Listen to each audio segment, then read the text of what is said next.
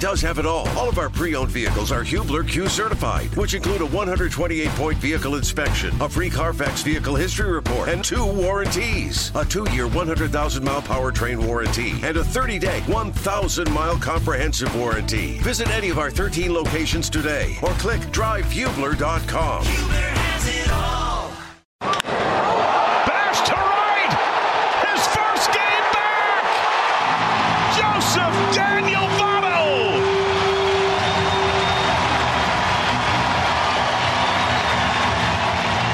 I thought his middle name was Freaking. I thought it was Joey Freaking Votto when he hit that home run.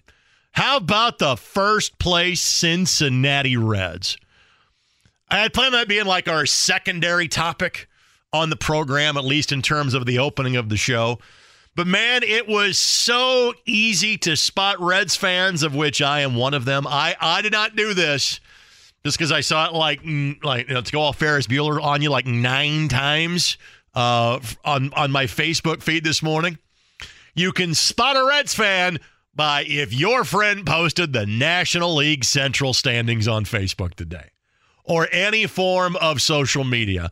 I'm not sure if it went to the gram or not, but Facebook, Twitter, etc. If your friend just posted, "Hey, here's the National League Central standings," pretty good chance they're a Reds fan, of which I am.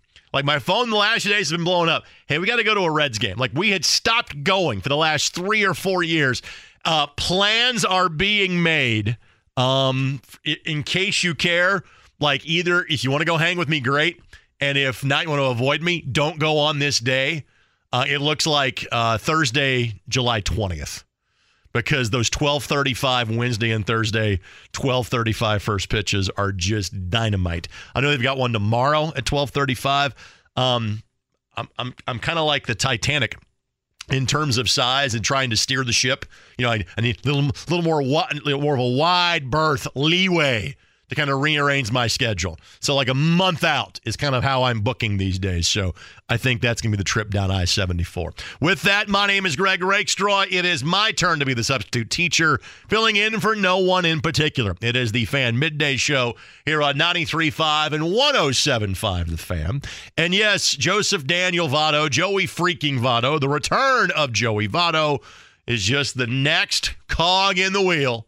That is the first place Cincinnati Reds. Yes, a playoff team in the pando- pandemic shortened season of 2020, and then a team that most of Western civilization checked out on for each of the last two years.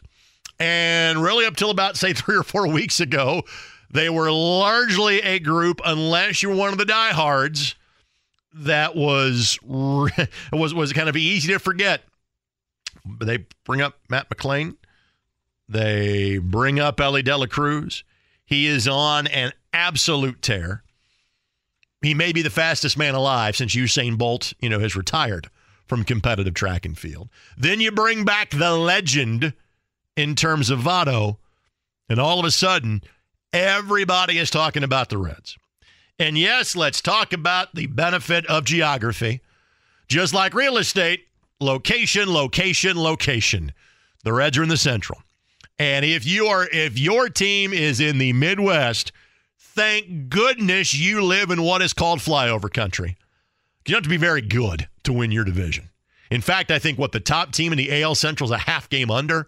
For as much as any Reds fan is um, slathering love uh, on the Reds right now, they, we, depending on your perspective, I think are what 38 and 35 or three games over at this point. Now, again, from where the Reds were last year, three games over 500 is spectacular. But it's all about perspective in terms of where the Reds are and where the Reds were so recently, like a couple of weeks ago, nine game winning streak, um, you know, fighting for first place. And it's funny, there are times, and I'm, and I'm now, um, you know, it's, it's kind of like a, a spin off of guard duty, you know, one weekend a month. I have committed over the next couple of months to do this like one day a week. Um, just because I'm, I'm, I'm, I'm kind of busy with like my other job. For those of you watching on the feed, as I take the microphone away, that's not good radio. Sorry, Jimmy. I'll yell so you can hear me. Little love for the day job with the ISC Sports Network there. And believe it or not, if I actually get a slow time of the year, it's like but it's like kind of like right now. Um, I actually have a week with no play-by-play. Stunt. I think it's the only week of the year. Last year I did like 250 events. So literally this is the only week of the year I don't have any play-by-play. And and and I'm my voice is fine with that. I'm fine with that. I need a break from taking notes. I love my job. Just need a, a, a little bit of downtime. In fact, after the day, I have one hour the rest of the week talking into a microphone. Hooray! Yes, I do need a little bit of break. But I still I have to remind myself now that I'm I'm doing this on a bit more of a regular basis again. You know, I, I I'll have this line. I think like a talk show host, even though I've not been a full time talk show host now for 14 years. Um, but there's times I go, hmm, if I get to be in front of a microphone, this is how I would approach this. And that is the case today because it hit me last night. I'm actually thinking about my buddy Mo Egger. And you've heard Mo on, on ESPN radio. If you're a Reds fan, a Bengals fan, you follow Cincinnati sports media, you know, he is the he's the JMV of Cincinnati. John would be the Mo of Indianapolis. You, eh, you know, every town has that guy, or in some cases, a duo where you go, he's kind of the sports talk show voice conscious of that community because he's been doing it forever and a day. And he's, again, he's done some national. If I've met him numerous times, good dude. So we follow each other on Twitter, etc. And I and I kept thinking about this. Maybe because at some point in time in an earlier life, I debated going to work in Cincinnati. My wife is from Cincinnati, graduate of Mount Notre Dame. She came to the University of Indianapolis, and I never let her leave the state. We actually lived in Harrison, Ohio, and I drove back and forth for about 15 months. Um, and thankfully, that that process ended, uh, you know, in, in you know over 20 years ago. And part of the reason why I didn't want to work in Cincinnati was a her mother-in-law, but b um, I didn't know if I wanted to cover Cincinnati sports. So let me take you back to like 2001, 2002. Okay. 2001, the Reds had Ken Griffey Jr. They got him in 2000. Didn't work out so well. Things weren't trending in the right direction. The Bengals were entering like year seven of like a 20 year walk into the wilderness in terms of being completely terrible and completely irrelevant. We don't have to go that far back in life to go, hmm, um, Bob Huggins may not be the best dude to cover. We've had plenty of examples of that over the course of the last few weeks. Like when the highlight was Xavier basketball, I'm like, I'm, I'm not sure working in Cincinnati is where I want to be. Now, and again, it, it's it's unique here. There's other markets that are like this, to where we always want to lead with Colts, Pacers, Indiana Hoosiers, etc. Okay, you always want to lead with what is in your backyard, what is local, and because there's no Major League Baseball here, you know, we kind of fan out during the course of the summer months. Where if the Cubs are great, we're talking Cubs. If the Reds are great, we're talking Reds. If the Cardinals are great, we just throw signs at those people because nobody wants to talk to them. Like the guy snickering uh, over on the board right now in Jimmy Cook. Again, I'm not sure if I'm more happy about the Reds being in first, the Cardinals being in last. I'm going to celebrate the entire catalog of that statement, by the way. So what a time it must be to be Mo Egger in Cincinnati right now. Because the Bengals are now a Super Bowl contender every year. It's a statement that has never been said before. Um, even if they made it twice in the decade of the 80s, those were kind of comets that streaked across the sky, not consistently winning. Under Marvin Lewis, they would make it to playoffs, but they weren't going to, seemingly, were never a threat to be a Super Bowl team in those days. What did they make seven consecutive playoff games without a win? You know, d- during during his tenure, the the playoff win they had to get them you know, the the run of the Super Bowl a couple of years ago was their first playoff win since 1990, since the game before Bo Jackson hurt his hip. That was against the Bengals. That was the start of that streak. It didn't get didn't get rectified till a couple of years ago. Now you've got the Reds that are young, that are fun, that people are flocking back to go see. How cool is that? if you're a soccer nerd like me, they're the best team from a regular season standpoint in Major League Soccer. I think they played like 15 or 16 times and lost one time so far, have FC Cincinnati. By the way, with Ray Gaddis from North Central High School and Roman Celentano, the starting goalkeeper, being from Indiana University. They've got this great new stadium. And so, you know, it's interesting. FC Cincinnati's never had to really compete with the Reds being any good in terms of potentially competing for fans. Uh, I think they're kind of proving that you can have both things and, and be successful at them. Even if you extend it further, University of Cincinnati just finally, after their walk in the wilderness, to use that phrase again, of being out of a major conference, they're going back to it now in terms of being the Big 12. So, in thinking about the Reds, think about all my friends um, that are Reds fans. And again, I am of that group. Um, but I also think about those that cover the team and go, man, how cool is that? And I, I think I did this before social media made it popular, like thinking in gifs or thinking in movie quotes or things like that. But I liken it to if you've seen the movie Pleasantville. And like every the, the basketball team made like every shot, like everything was going in. When is a sports fan, it, it, when is your life like Pleasantville? Well, right now for the Reds or for Cincinnati folks, it's now where you can talk Bengals Super Bowl and not be laughed out of the room. You can talk Reds and division champ slash playoff spot and not be laughed out of the room. You can talk about FC Cincinnati and a playoff team and maybe winning an MLS championship and not be laughed out of the room. You can talk about the University of Cincinnati playing a major level of, of college athletics. Good for those folks on I 74. And then I tried to bring it back full circle one of the times we've talked about that here. And to have the history lesson um, in 2000, 99 season, the Colts won the AFC East.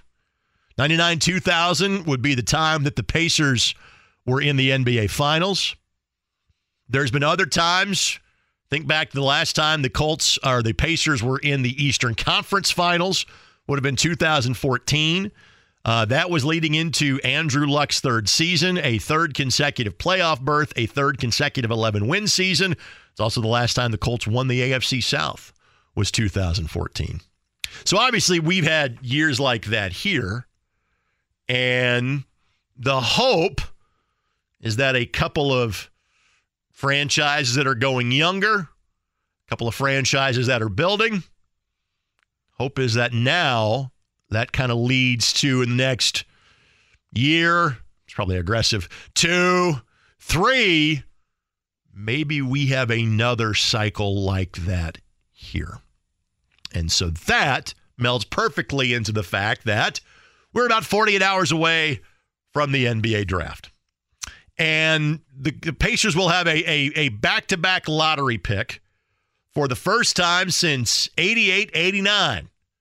Again, another stat that lasted about 30 years that we would, you know, absolutely uh, hit over and over and over and over again last year was that Benedict Mathurin, the number six pick, was the first time the Pacers actually selected inside of the top 10 since George McCloud back in 1989. Well, the previous lottery pick before him was Rick Smits. Well, now you've got that back to back. Now, there has been a lot of talk um, and the, the, the, chief person I heard talk about it, Brian Windhorst of ESPN, who I'm a big fan of, um, talked about earlier over the weekend, or hey, Pacers are really looking to move the seven and are really looking to get a veteran back. And even though I am very much pro, hey, um, I, I'd like to see this team make the playoffs. I want to see this team team be, you know, you went from 25 wins to around 35 wins. I think this group can get in the 45 win range and be a fifth, sixth, seventh seed and be a playoff team. It's it's this is not some big point of you know sports talk radio debate. I think everybody's kind of you know you know line of what the bar is going to be for this team this coming year is you make the playoffs or not, and being potentially top six seed. I don't think that's that big of a stretch for this group. I think that is absolutely what they can do. But at the same time, the idea of moving to seven to get a veteran, I'm like, yeah, I think there's enough cap space. You can just kind of go get a veteran enough to move that number seven pick. Now it's Kevin Pritchard, who would trade anything that's not bolted to the floor. That was his reputation in Portland. He's kind of had his hand dictated to him here by stars saying, I, would like to leave, please. Uh, a la Paul George, a la Victor Oladipo. Um, and again, you can do the simple math you can count the guaranteed contracts that are already set for next year. Pacers don't need to bring in five players. Okay. And they have five picks. One's a back end second round pick. You can always stash somebody, or, you know, it's 55, I believe, is the exact number. Having that written down in front of me. I think I've talked enough about the Pacers draft able to tell you without even looking it up. 7, 26, 29, 32, and 55. I think is where the Pacers are drafting coming up. That that that late second round pick, you're getting anything for it. If you get something out of it, great, but don't worry about that. But 26, 29, and 32, you know, in other years, you go, hey, this, and look where Andrew Nembhard was, early second round last year. Look at what the Pacers found there. But there's only only so many spots in terms of playing rotation. You're already at a point where even as a backup center, you're trying to figure out, all right, which of the young guys that have been brought in the last two or three years – are actually going to be difference makers, and, and which one can we kind of jettison? You know, j- just a couple of years in, you're already, hey, it's either going to be Jalen Smith or Isaiah Jackson, not both guys behind Miles Turner. And so I want to see the Pacers, frankly, keep the seventh pick. My thought is, is that, hey, it's one more young and dynamic player, knowing that your youthful core of Halliburton, Nembhard, Mathurin, and then I think the guys that are kind of more core players but role players on that group. Nesmith and maybe Nwora. Those are the young guys. Okay. Give me one more guy of that ilk. You got Turner for two years. You've got Hield for one. You got to figure out is there room enough in the rotation, not on the roster, but in the rotation for Halliburton, Nembhard, McConnell, all guys that pretty good at handling the ball, guys you think that, that are that are point guard level players. I mean, you know, I, I said you got to pick one of, of Smith or uh, or Isaiah Jackson. Kind of already that point on Chris Duarte. We're like, hey, um, what can you get for Chris? He's pretty good player as a rookie. Got hurt last year, kind of lost a spot in the rotation. Now we're almost like forgetting about him that he was even on the team. Or was he a, a late lottery draft pick a couple of years ago? So I understand wanting to move and get what you can in terms of 26, 29, 32. I, I get packaging that either to get back a higher draft pick, potentially getting a veteran, whatever the case may be. That seven knowing that if you do this right, you hope to not be drafting in that neighborhood again for some time. It's kind of what I like the idea of having that number seven pick. Now, who's it going to be? Again, we, we keep getting, we know that Wembanyama is going to be the one. Some combination of Miller and Henderson are going to be are going to be two and three, and then from four past the Pacers, it's kind of like hey, who's going where? Again, the name that gets brought up the most with the Pacers is Jarace Walker.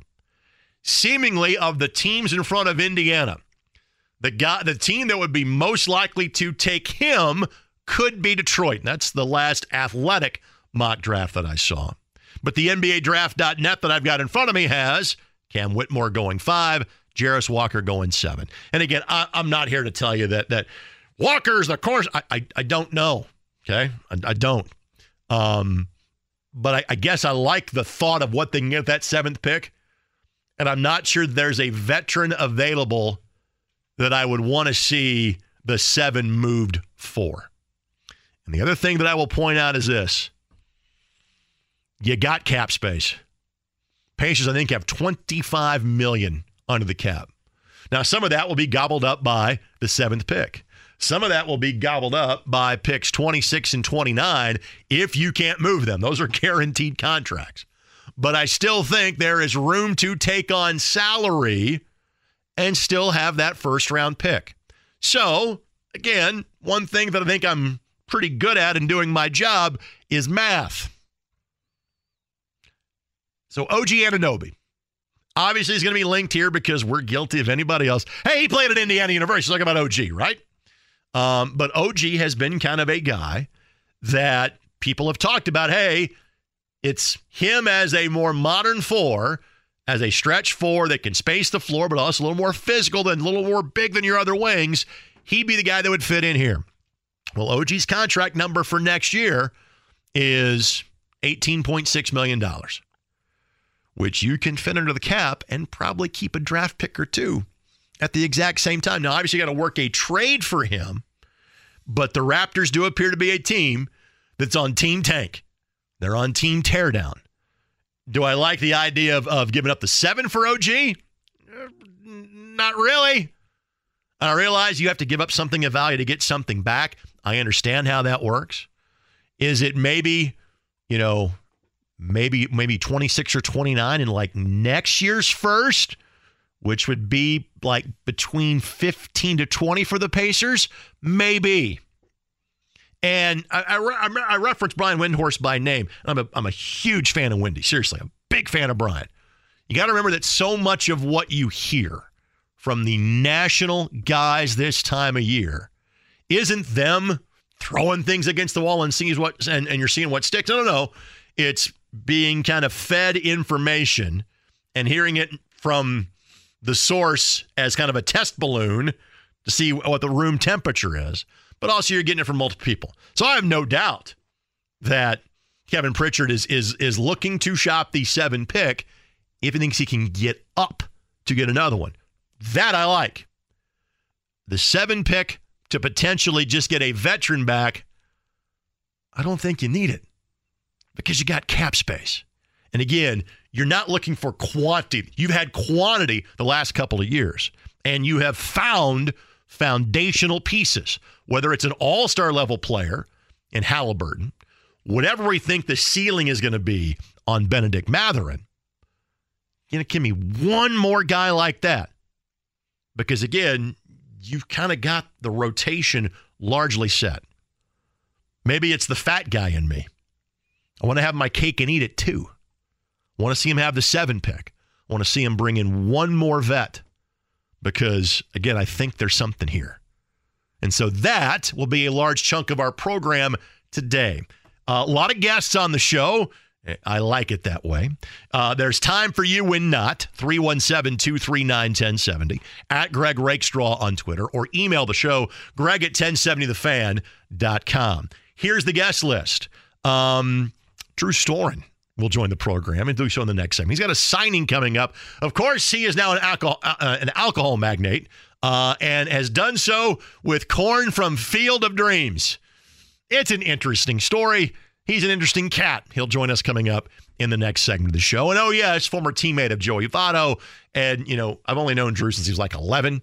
He's, he's always been quite the conversationalist. We'll have a good time chatting for the next 15 to 20 minutes when Drew is on the program coming up after our next commercial break. Uh, Dustin Dopirak of the Indianapolis Star. Uh, I took copious notes as to the questions he answered yesterday. I'll try to ask him completely different questions today. Uh, Dustin making the rounds on the midday show. Dustin back from their command appearance coming up at 1 o'clock. We'll go back to Cincinnati, and I figured it was only fair if I had Charlie Clifford on the program last week, I pretty much should have Olivia Ray on the show this week. The continued Wish TV to WLWT connection. Uh, all the stuff I said about what a great time to be a Cincinnati sports fan. The same works if you're in the television market in Cincinnati as well. So Olivia will join us talk about the atmosphere last night uh, at Great American Ballpark and uh, just how fun it is to cover this Reds team right now. Mike Chappell will make his usually his usual, there you go, Tuesday appearance on the show. Obviously, we have hit the quiet period for the Indianapolis Colts. Since Mike and I last talked to each other on Tuesday, the Colts had two minicamp practices. That was it. Waved off Thursday, and now, frankly, Colts fans, other than, hey, here's a veteran cornerback, or here is what the Isaiah Rodgers suspension is going to be, you know what you want to hear about your Colts between now and July 25th? That's it. That, that because anything in between now and then is probably not good news. So Chappie will join us coming at the two o'clock hour, and we'll double down on Pacers draft coverage. Jeremiah Johnson of Valley Sports Indiana will be joining us on the program as we get his thoughts on what the Pacers moves offseason draft free agency will look like because we have now hit that time. Draft on Thursday night. Free agency window begins the week after. Um, and again, I think the Pacers will be active in both, but you're looking for a key piece or two. A lot of the groundwork has been laid. You're looking for the proper puzzle piece. That's the mindset will be for Kevin Pritchard, uh, Chad Buchanan, etc. Everybody involved with the Indiana Pacers. A lot of Pacers, a lot of Reds, little Colts, and when you want to fill in the gaps, feel free. 317 239 1070. Uh, at Greg Rakestraw on Twitter. Greg at 1070thefan.com. Drew Storen coming up next on 93.5 and 107.5 The Fan. Life is so much more than a diagnosis. It's about sharing time with those you love, hanging with friends who lift you up, and experiencing all those moments that bring you joy. All hits, no skips.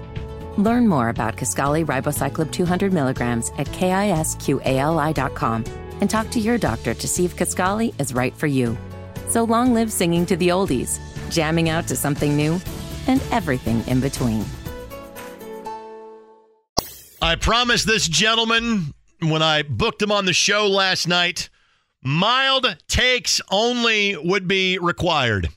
Nothing mild, though, about his business plan because somehow he has gone, you know what? That corn that is around the field of dreams, we should make some alcohol with it. And that is the starter of the conversation with my buddy Drew Storen, who joins us now. Good afternoon, my friend. How are you? Oh, Rake, I'm great. Thank you so much for uh, having me on. All right. So, how again, as as I've watched Field of Dreams far too many times to count, and seen the major league games played at the new Field of Dreams complex, where does one kind of go? Hmm, all that corn in the outfield, we should distill that. Where did that idea begin for you? That was a road trip with my best friend uh, Andy Keller. So Andy and I would uh, hunt down some rare bourbons back in the day um, when I was playing in DC, and we were just kind of spitballing different ideas and talking about different types of corn. That's when we kind of go, oh, what if we took the corn from the Field of Dreams movie site and put it into whiskey? and uh, you know, kind of a fun, you know, have a couple drinks with your buddies throughout the years and talk about it. And nobody ever said, "Yeah, that's never going to work." So, uh, you know, pivot to when I retired, reached out to uh, people at the movie site, got in t- contact with the Ray family who takes care of the field, and they told me they sold that corn like any other corn. So I said I had a better idea, and uh, here we are. So you took a U-Haul. I'm reading from my buddy Matt Van Tryon's article from from back in last August.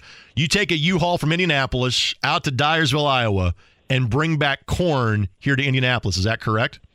Yeah, so I uh, got a got a grain bin from a, a local farmer friend of mine uh, after he taught me about corn, and we put it on a U-Haul and uh, filled her up and took it back here and had our first barrel put down, and then had some other juice made for a canned cocktail, and uh, realized the corn's great for making whiskey. So uh, from then, we uh, took 36 semis and took the entire crop from the 2021 game, so almost 5 billion kernels, and uh, transported that up to Minnesota to be distilled. And obviously, the, the marketing hook is pretty obvious to see, but at the end of the day, how good's the product?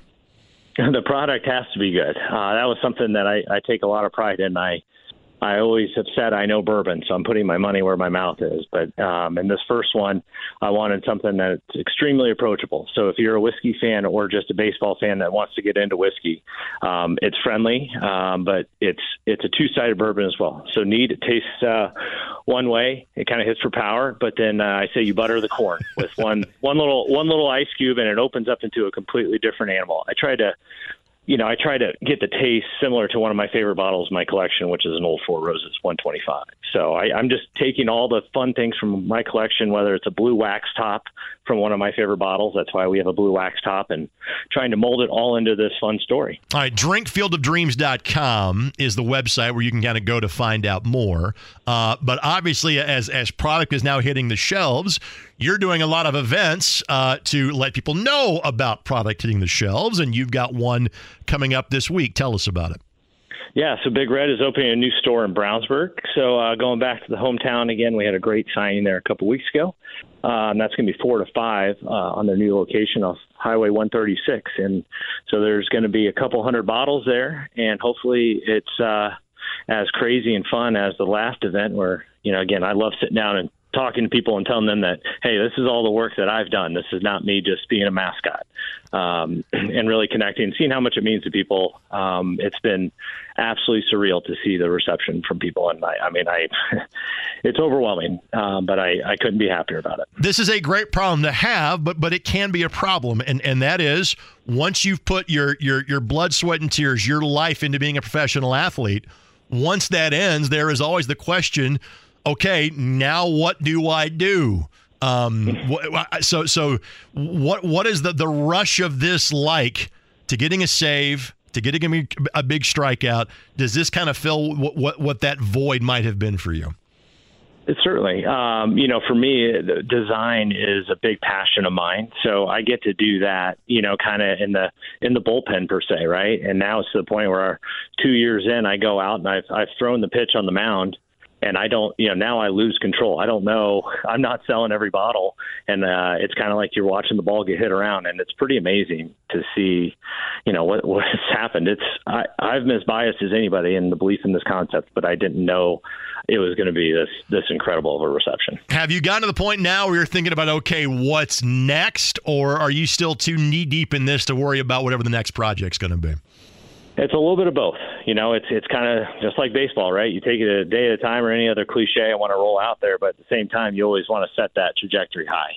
And um, you know, that's something where in the months past, I've been really prepping for potential. Okay, here's an avenue. Here's an avenue. Um, anytime you can be proactive towards things versus reactive, that's that's going to really help grow this. And uh, you know, it's an art. You know, we're very limited um, with with our numbering system. You know, we only have 22,860 bottles that are going to be spread across at least three or four states.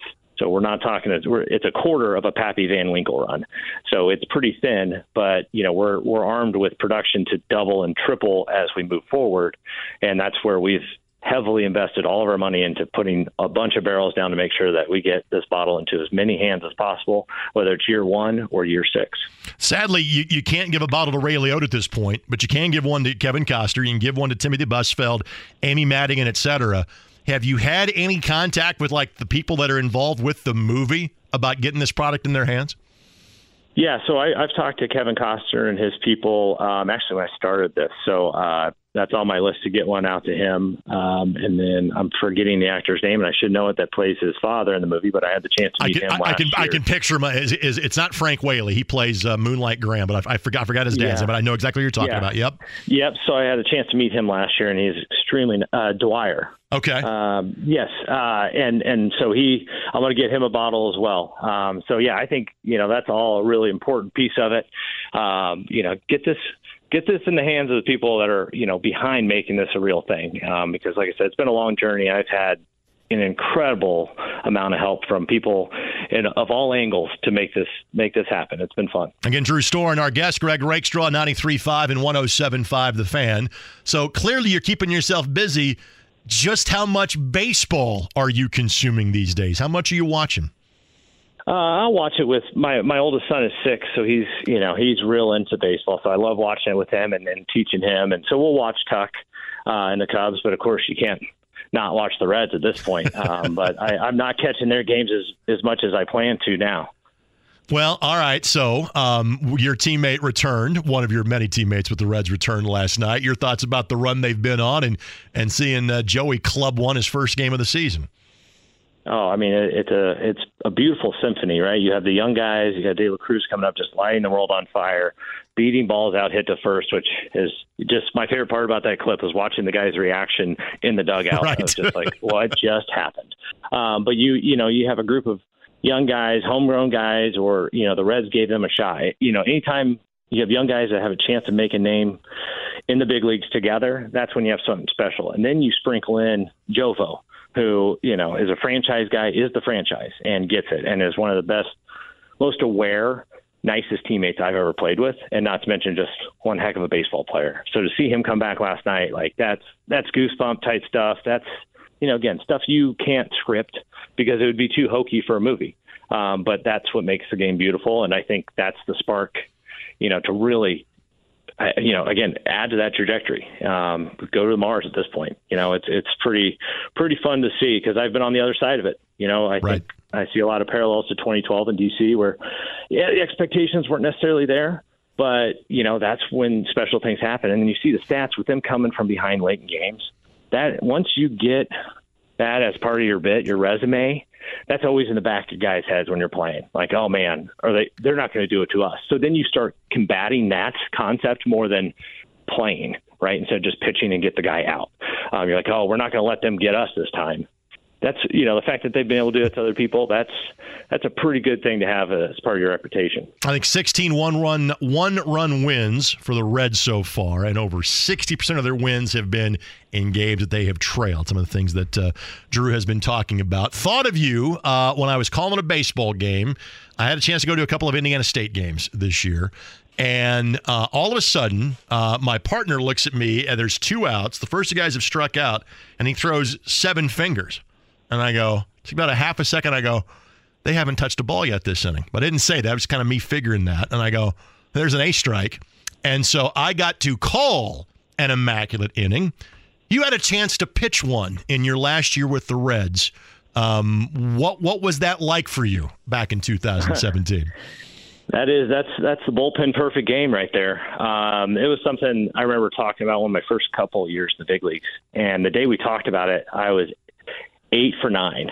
So I almost had it on the same day we talked about it. And it was always the elusive, you know, thing. So, you know, by the time I got to Cincy, my stuff wasn't nearly what it was at the beginning of my career. And I remember that game because I got the first two guys, and I'm like, man, I have a chance. And and when I did it, I I high five Tuck and I said, now I can retire. You know, that was, that was, that was, I was like, I did it. I did it, man. Like, that's incredible. Um, you know, just one of those fun feats, you know, you, and especially to be able to throw it to him. Right. Uh, that between that and and that it was the same ball the entire time. They never made contact. Those are my two cents, two my two bonus points that really mean a lot to me when it comes to having one of those. And like I said, I was never a starter, so I never had a chance to do anything cool as a starter. So it, might as well do it from the bullpen. All right. In the time when when I kind of got this text chain going with your dad to get you on the show, uh, in between that and today a good friend of both of ours has announced he is hanging him up. Pat O'Neill is retiring as the head coach at Danville. He was your head coach at, at, at Brownsburg High School. Um, just kind of the role that, that he played in your development as a high school player. Absolutely. I mean, you can tell he's he's has hands in so many careers, and you know, quite the resume as a coach. And I think the big thing that I learned from him was he treated us like professionals. You know, he let the the veterans, you know, the lances of the world kind of run the team, and you know he took care. He stayed out of the way. You know, that's there's an art to that, and just knowing this is the kind of team I have.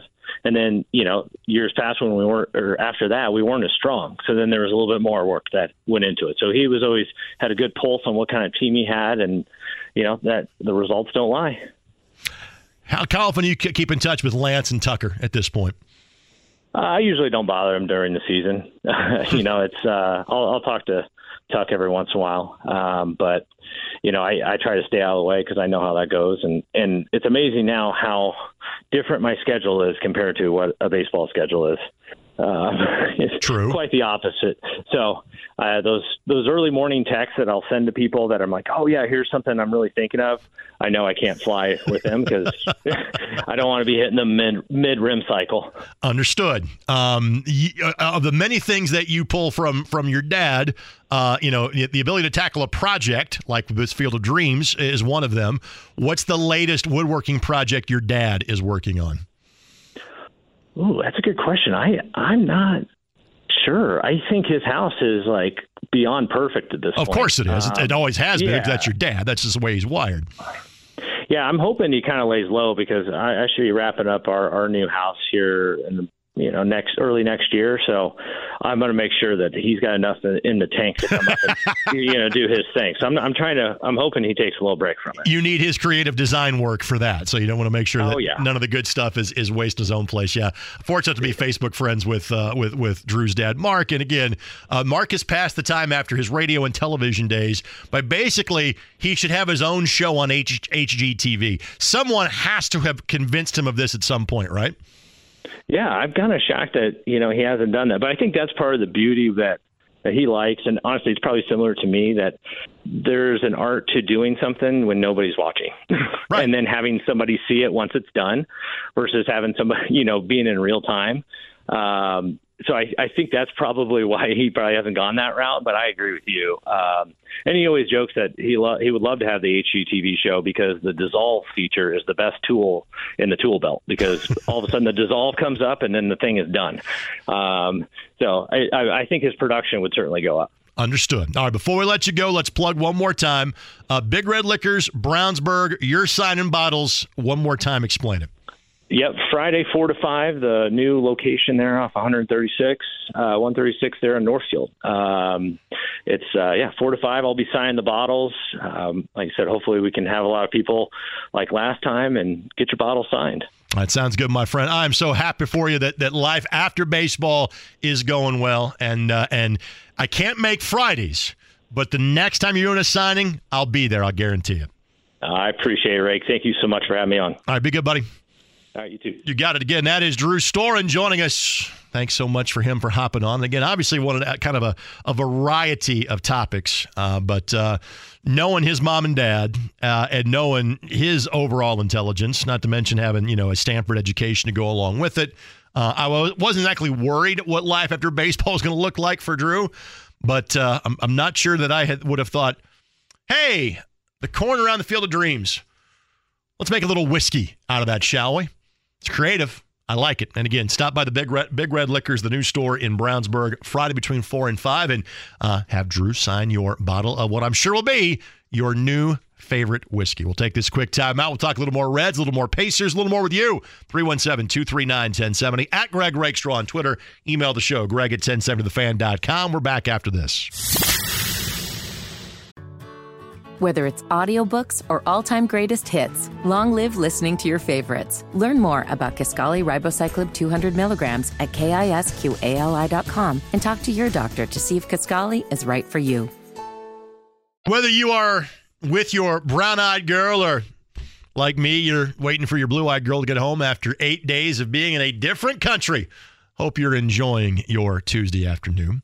By the way, um, I had, did this all over social media yesterday, but did not have this microphone in uh, in front of me. My mother, my wonderful mother, celebrated her 80th birthday yesterday, and I think a lot of her genes have been passed on to me, and that's a very good thing. Um, this is not the most important, but I, I hope the uh, genes to look young for 80 get passed along to me because my mom doesn't look like she's 80.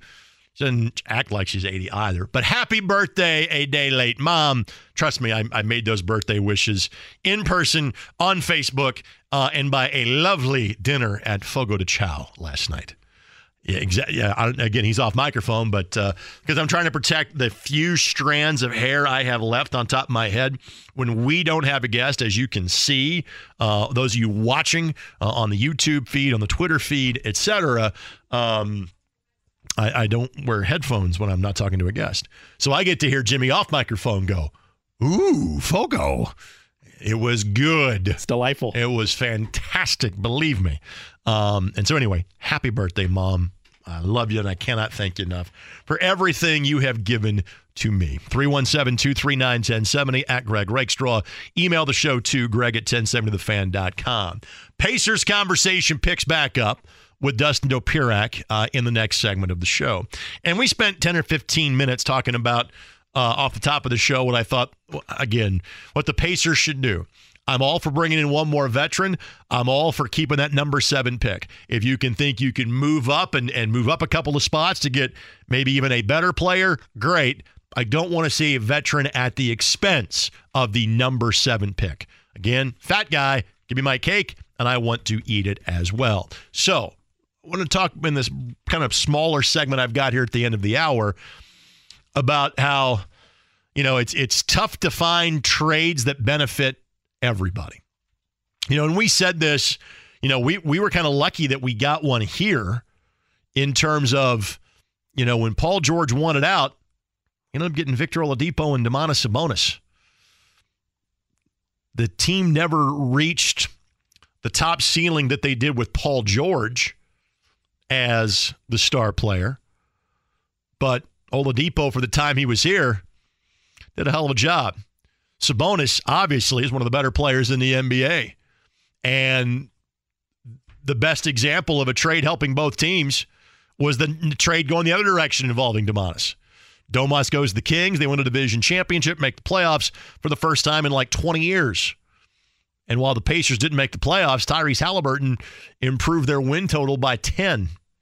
And clearly, he is the guy that this franchise is building around going forward. That's all star for all star. You hope the trades work out like that.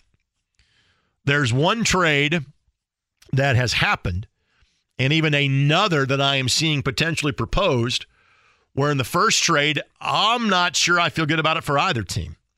Maybe I feel good about it for the Pacers because I know that one team is going to stink uh, in terms of the Washington Wizards. That's one less team you got to worry about in terms of taking a playoff spot in the Eastern Conference. Um, the Wizards have been stuck in a, in a tough spot for a long time, and that is you invested in Wall and Beal, and you got nothing out of it. Nothing out of it. Obviously, they had jettisoned John Wall a couple of years back, and finally Bradley Beal moved to Phoenix. Now, what what the Wizards get back because Phoenix is out of first round picks. They get some pick swaps. Uh, they get a bunch of second round picks. They get the contract of Chris Paul, and maybe they get Landry Shamet. But it really was just a, a clear the deck sort of move for the Wizards. They get out of having to pay Bradley Beal for the next several years. Um, they have told Chris Paul, hey, if, if you want to play for us, we'll happily take you. And, and there's precedent for that. When Chris Paul played at Oklahoma City, he played so well there. They made the playoffs, which they weren't trying to do, and they, they shipped him away a year later. So the Wizards like, hey, if you want to play here, great. If not, we'll move you someplace else. And the speculation now is that he could be heading to the Clippers, maybe the Lakers, but it seems a reunion with the Clippers is is kind of the likely direction uh, for uh, the pride of, of uh, State Farm University. But now the the Suns, who again are trying, you know, you've got a new owner, is trying to be flashy and trying to compete with the Denver Nuggets, who appear they have their collective stuff together, uh, you know, for the next several years with how they have been built. So if you don't have the runway to build it the way the Nuggets did, you got to go the super team route.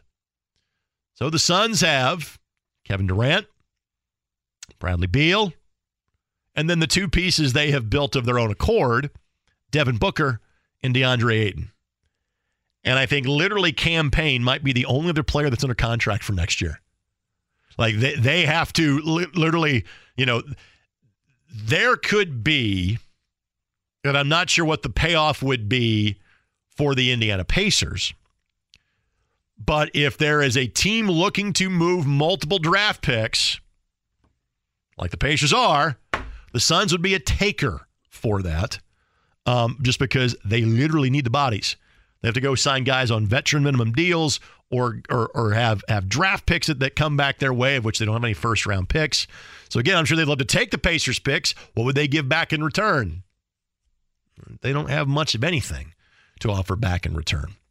So it's one of those deals where, you know, again, maybe you win the headline, but in Kevin Durant, Bradley Beal, and Devin Booker, you got kind of three guys that do the same thing. And I'm going to need the basketball a lot. And you have so gutted your roster to get the to get you know, those two guys that have come in the last year. All right, well, now what? You know, there's a difference in playing fantasy basketball and actually building it the way a general manager would. So that was kind of the first big domino fall. And again, it, it dominates social media. It makes the headlines. Does it make your team better? I'm not sure it does. And if you're the Wizards, uh, it, you know it doesn't make your team better. You're not trying to make your team better, but you're hoping to get assets back. I'm not sure you really did in that scenario. And so I don't have time to kind of get fully into this, but the other kind of rumor that seems to be circulating is now that the Suns went and got Bradley Beal, it also meant that Dame Lillard wasn't going to the Suns. It also meant that Bradley Beal wasn't going to the Heat. So now it becomes hey, if Dame Lillard's going to move, is he going to South Florida? Well, if he's going to South Florida, who goes back to Portland? In other words, are you willing to part ways with Bam Adebayo? Are you willing to part ways with Tyler Herro, whom you just extended and also missed because of injury your entire playoff run? Are you willing to cut bait on Kyle Lowry? Does a team want him back in exchange because simply he's an expiring contract after next year? So if you're Miami, you made the finals twice in four years, and you kind of acknowledge, hey, we're probably one player away. Are you willing to trade one of your key pieces to get that player back? We'll save that discussion for later in the show. We'll bring it back to the Indiana Pacers when we return. Dustin Dopirak of the Indianapolis Star. Pacers will be on the clock, oh, about 55 hours from now. Talk about that and more when we come back. Fan Midday Show, 93.5, 107.5 The Fan. Whether it's audiobooks or all-time greatest hits, long live listening to your favorites. Learn more about Kisqali ribociclib 200 milligrams at kisqali.com and talk to your doctor to see if Kisqali is right for you. Sometimes I'll forget to have a production meeting with Jimmy before the show or even during the commercial break. I meant to tell you before you get Dopirak on the show, can you cue up some Jason Isbell as far as a, a return message is concerned or return music is concerned? Since he and Zach Austin were broing it up at the show in the last few days, thought that might be the way to go. How was the concert, Dustin? It was fantastic. Uh, he's absolutely awesome every time. Played a lot of the new record. Weathervanes is really, really, really good. So anybody out there that's an Isbell fan, if you don't have it yet, you need to pick it up or you need to stream it or whatever. It's fantastic. So it was like half of that. Then you know some of the old classics. He was phenomenal, which he always is. So, and even Osterman's company didn't ruin it for you. Somehow not. For, for, for, those that don't know, uh, these two guys are like an old married couple. They are literally Statler and Waldorf. Um, I, I, I, remember being at an IU baseball game uh, right right as they were getting good, like 2013, I was going to go to the College World Series, and those were my mm-hmm. days of writing things at 1070thefan.com. And I think I was as entertained by watching you two bicker each other as I was actually watching the game that night. Sounds about right. Yeah that was at our peak too because we were like that year, 2013, when it was that that was the year IU went to the Sweet 16 and in basketball, and then we had baseball right after that. I mean, I think we probably spent like 75 percent of our free moments together. That was, or, or, or really all of our waking hours, to be honest. So that was the height of of Dopirak Osterman bickering because it was a it was a daily situation. So uh, has has now has he brought you to the dark side? You'll never be the soccer guy that he is. I'm not sure. I'm no. this, and I get paid to do this professionally. I'm not sure I'm the soccer guy that he is. So he, he hasn't drug you in, in, into a Premier League favorite team at this he point?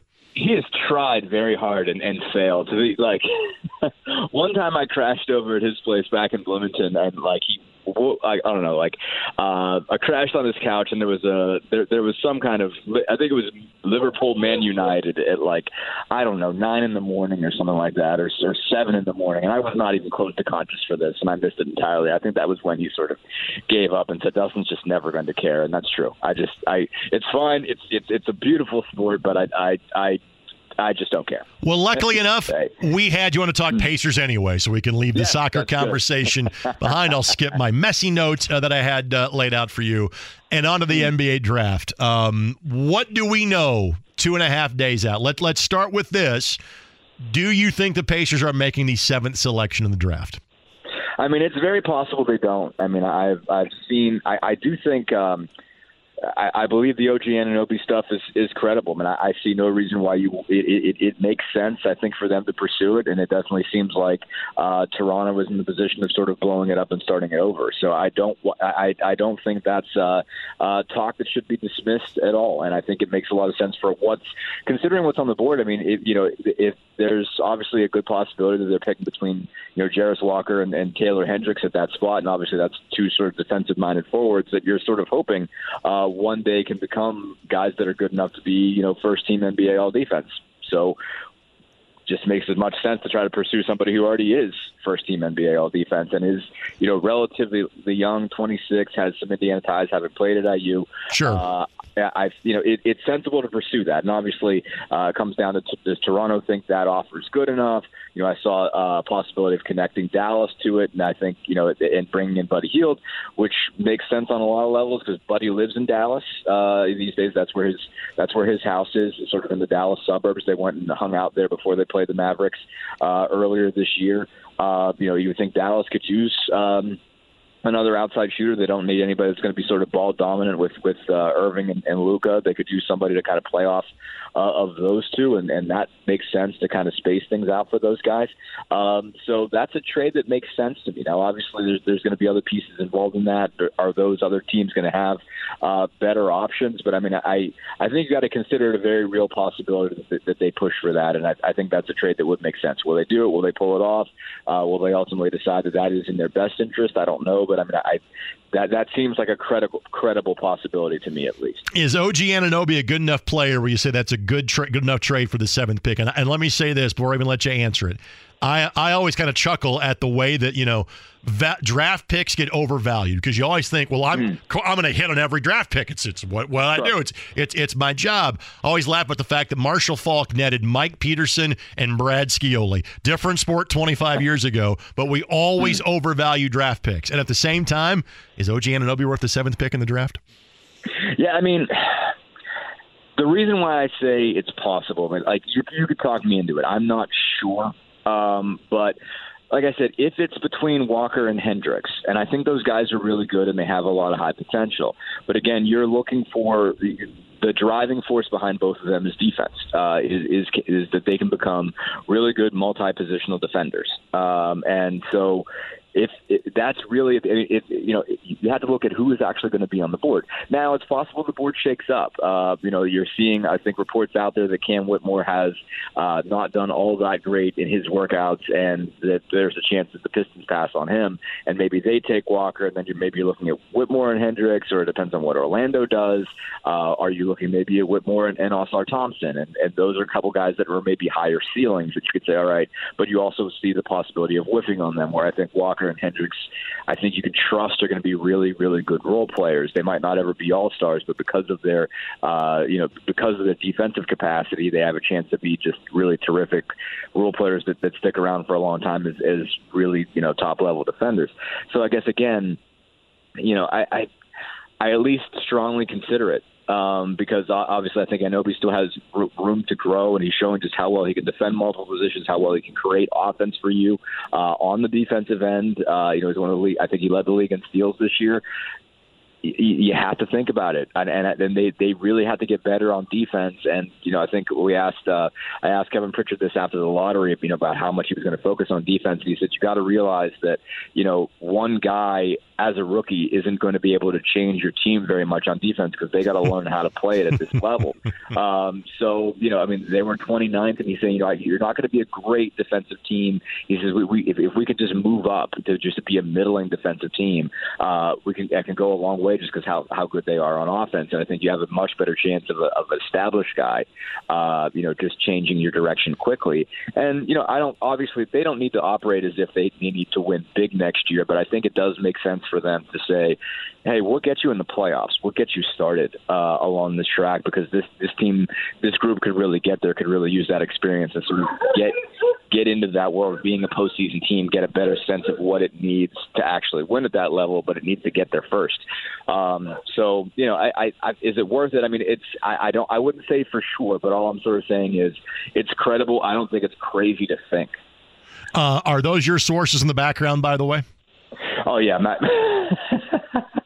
Maxine's super connected uh, in, in, in the NBA world. She's she's got all she's got all kinds of info. Maxine, bark twice if a trade's coming. Maxine, bark twice. Go ahead. Not going to happen. Okay, good. Maxine has weighed on on the uh, subject. Dustin Dopirak joining yeah. us. Greg Rakestraw, fan midday show, 93.5 and 107.5 The Fan. Last time that you and I talked, right at the end of of the season, you know, the conversation was much more about all right. You know, there, there's 13, 14 kind of guaranteed contracts for next year already you're not going to have that. You know, so, some pieces are, are going to be moved. Obviously, that starts to unfold next week and, and the week after, after the draft. But you know, kind of any any more thoughts on on you already mentioned Hield, but McConnell, Tice, one of Smith, Jackson, Duarte. Um, any anything different from the last time we had this conversation in terms of most likely to be voted off the island? Yeah, I mean, I haven't I haven't seen a whole lot out there as far as or heard a whole lot out there or who's more movable. And I think as we talked before, I mean, I think you have to try to move Daniel Theis if if somebody will take him. You have to try to you know put him in a package there someplace. You know, I don't know that they're ready to make a decision between Jalen Smith and Isaiah Jackson, but I, I imagine if somebody said I really want this guy and I'm willing to give you something uh, for him, then you know they'd be willing to move that. But I mean, I, I don't think you can bring all three of them back. Um, and I think Theis is the one that makes most sense to move, obviously because he's older. Um, but I, but I do think still think that that he's somewhat you know attractive to uh, to a team that's that has hopes. I mean, I, I think you saw him be really valuable uh, for Boston in its uh, in its finals run uh, last season, and I think he can still do all those things. I mean, I think you know, obviously they didn't get him a lot of playing time, but in the seven games he played, I thought he showed he's still the same guy. He's still the Daniel Theis uh, that you remember. I think if you're a Celtics fan, you know, of, of a guy that can you know set some bone rattling screens, rebound, defend reasonably well, pass. You know, is he's not a you know major impact dynamic player, but he does what you need at that position as a backup five, you know, with some muscle to him. So I think that's a guy that can move. I mean, I think, um, you know, I, I think you know, Miles is kind of one you can only move if you're going to get a massive payoff. Uh, but Buddy, I think, is really attractive, and I think if they're going to make any kinds of moves, I think Buddy will probably be involved. Uh, anything that really moves the needle. The rest of them, you know, you'll you'll kind of see. I mean, I think they've got to be willing to uh, move each other. You know, move a Duarte, you know, McConnell if it makes sense. Um, but I mean, I think for some of those guys, you know, McConnell, Nesmith, um, you know, Nembhard in particular, I think you got to make sure you're getting a pretty significant uh, payoff there because you know it's young guys, you know, with a lot of talent in Nesmith and Nembhard's case, and you know McConnell. I just don't know that you're getting anyone's going to respect uh, him enough to pay you what you ought to get for him because I think I mean I think he still showed how much value value he still has uh, as somebody who can really do a good job of running the second unit, still get his own offense, you know, defend well, you know, get some steals in the backcourt, uh, and just provide some just veteran leadership. I mean, he's a valuable guy, and I don't know that uh, you'll get uh, on the dollar what you should. I, I guess. I, I mean, I just feel for a guy with his size and everything else. I don't know that he'll he'll get you as much as uh, he can just provide to you as a player. So I mean, you know, I I would be surprised if they move him, but you know, I, I think just I, again, everybody really passed. Turner on the list has to be up for consideration with any packages they're going to do. If I said the Pacer starting lineup in mid October would be this uh, Tyrese Haliburton, Aaron Nesmith, Bennedict Mathurin, OG Anunoby, Miles Turner. Is that a realistic thought that that could happen? Yeah. Yeah, it's realistic. I mean, again, I don't know that it's certain, uh, but it's a realistic possibility. But I mean, I think there, there, I think you could see some more movement beyond that. Um, and yeah, but I mean, I think that's real. If you have Mather at the two, Nesmith at the three, and it'll be at the four. I mean, those are pre- some pretty good wings. The one thing you don't have there is you don't have a ton of perimeter shooting, so I think they would try to add somebody else um, if if if indeed that means they're moving Hield, uh, right. and then he's no longer a part of it. Um, I think that's one thing that they're going to have to consider is make sure they've got wing shooting. Obviously, Haliburton can shoot it, um, but you need somebody who spaces the floor for him uh, and keeps the defense out of the middle of the floor uh, to allow him to operate. So I think that's really important. Uh, that gravity that Buddy creates is a big deal. So I think if they do get if they do get Anunoby and if they do move on for Hield, if they do do that trade, I think they have to find somewhere else um, to to get a shooter. And I think you know obviously if they move seven. Uh, I think that they're also obviously looking to move 26, 29, and 32. But if they move seven, I think they have to make sure they draft somebody uh, out of that three. Uh, use at least one of those picks and get somebody who can be a role player and preferably uh, an outside shooter at that position. Just what is Thursday night going to look like for you? Shoot. I guess I'm waiting to find out. I mean, I haven't covered a draft like this in terms of covering a team uh, directly. Um, so, you know, I've obviously covered as, as a college beat writer for years, looking at, you know, is this one guy I, I, I cover going to go, and if so, where? Um, so, I mean, I know we're going to be uh, holed up at Gainbridge someplace. Uh, I'm not exactly sure where they're going to have us, and we'll, but you know, we'll just be trying to keep up with everything that happens. And obviously, there's a chance that something happens before then. Um, so, you know, we're going to stay on the phones. We're going to just keep checking in with as many people as we can to find out uh, what's really going on here over the next you know 72 hours or so. All right, uh, Dustin, as always, buddy, thanks the time. Go catch up with Maxine. I appreciate the time and the insight. Will do. Thanks so much, Greg. I hope his dog's not smell like, you know, running crazily around like town, you know. Heard her make noise, and then she got silent all of a sudden, so I was a little concerned about that. Jimmy, what do you think about Buddy Hield being on the move? I'm not I'm not sure I like that for this team. But again, I understand, and it's part of the idea of exactly where are you? Okay, because we're we're all giddy and thinking, hey, this, this team's gonna be pretty good. They were not a playoff team. I mean, there's only five teams in each conference that don't make the playoffs in any form, and the Indiana Pacers were in that group. And I know his contract expires at the end of next year, but you know the, the qualities that Buddy brings, you just heard when I said, all right, if this is your starting five, you bring out game and well, there's not enough shooting there. I'm like, well, that's what Buddy Hield does. So I'm, I'm, and and again, knowing you've got so many young guys I kind of want to have a couple of veterans like between he and Miles to kind of show these guys the ropes. So I'm I'm not sure if I'm a fan of, of, of a potential trade involving Hield. What say you? The only thing that makes me hesitant about moving Hield is what you just mentioned about having veteran depth on Yeah. this team. That has been thought about as something they might do with those second round picks is trade to bring in a veteran to add even more leadership here with a young core and staying at seven.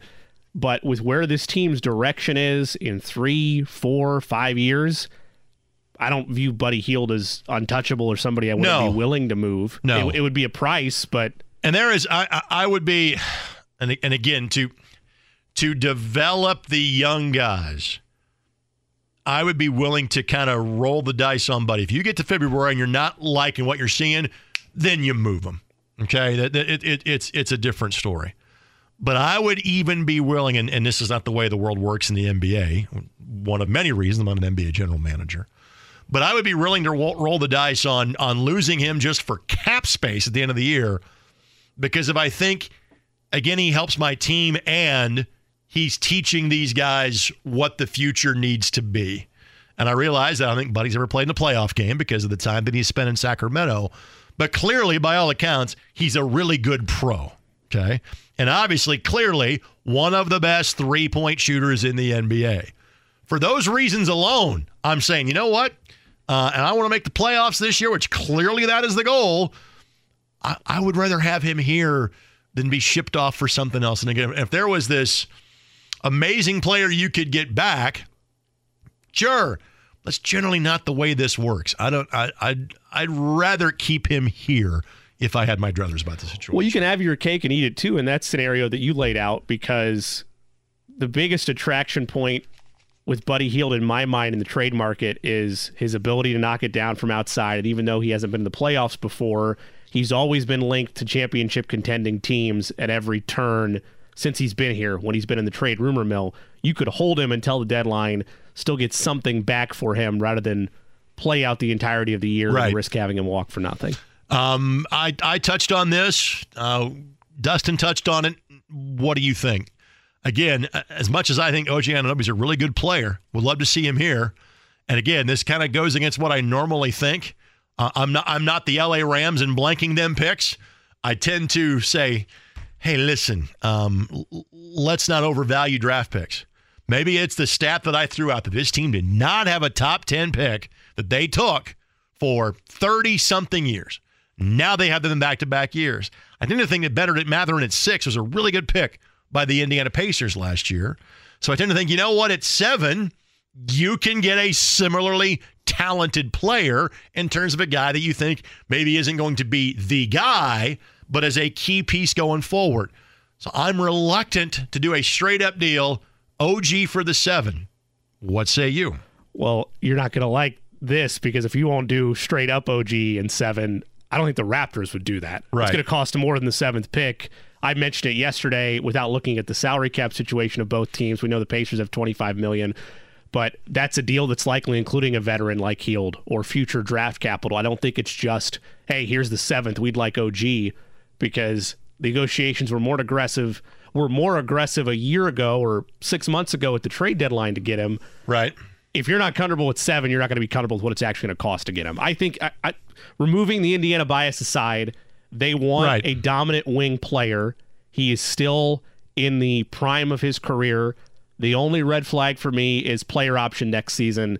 you would need commitment from him that he's going to stay here long term. Sure. I think he's turning 26 this year. Well, again, I, I, I think if you make that deal, you are looking at extending Yes, him yes. on a long term Right. deal. So so let's flip that. I'm going to put you in uh, whomever's running the ship in Toronto these days. Um, if if if it's not just the seven, what else do you want for OG Anunoby? Who, by the way, is going to make $18.6 million this coming year and is at a, a player option for just shy of 20. My guess would be wherever he is playing, Toronto, Indiana, etc., he would turn that down to hit free agency in the open market, wherever he's going to play. if they trade OG or Pascal Siakam in that scenario, by the way, Siakam would see, coming here. I'm just Siakam's a whole different but, animal. But, Yep. but, but I want to outline the fact that rumor mills are Toronto's tanking. They- One of them right. will likely move this offseason. they are they are tearing it down. They're going to restart. Yep. So I'm not interested in Buddy Hield or Right. Miles Turner. I would likely want either a couple of seconds tossed in there Yep. or I would want a first next year. That would be my asking price if I'm Toronto. I'm not saying that's the only way Indiana gets him, but it's seven this year and a first down the line would be my starting point at the negotiating table. I don't think that would be that bad of an ask. I would probably say not next year's, maybe the year after. You know, knowing that way you don't go back to back years without a first round pick, even though clearly the core that you think you have is the one that is going to be in play. So again, and, and again, that's that's not you said it well.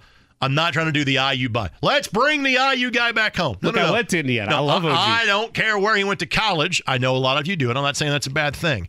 I'm saying the guy can play.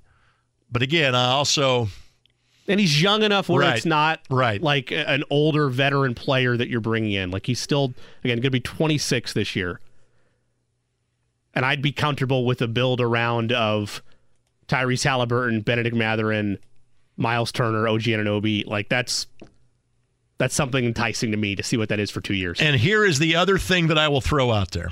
Okay. Of of your young pieces, you've got Benedict Mather under contract for four more years. That's taken care of. Haliburton, you've got for two more years. So the big money year for, for him is 25 26. Nesmith, you've got under, uh, for two more years. And again, I, I don't think he's a player that is, as of now, you're thinking he's a big money. He's kind of a, of a mid level, you know, type of player. Uh, Nembhard, you've got under contract for three more years.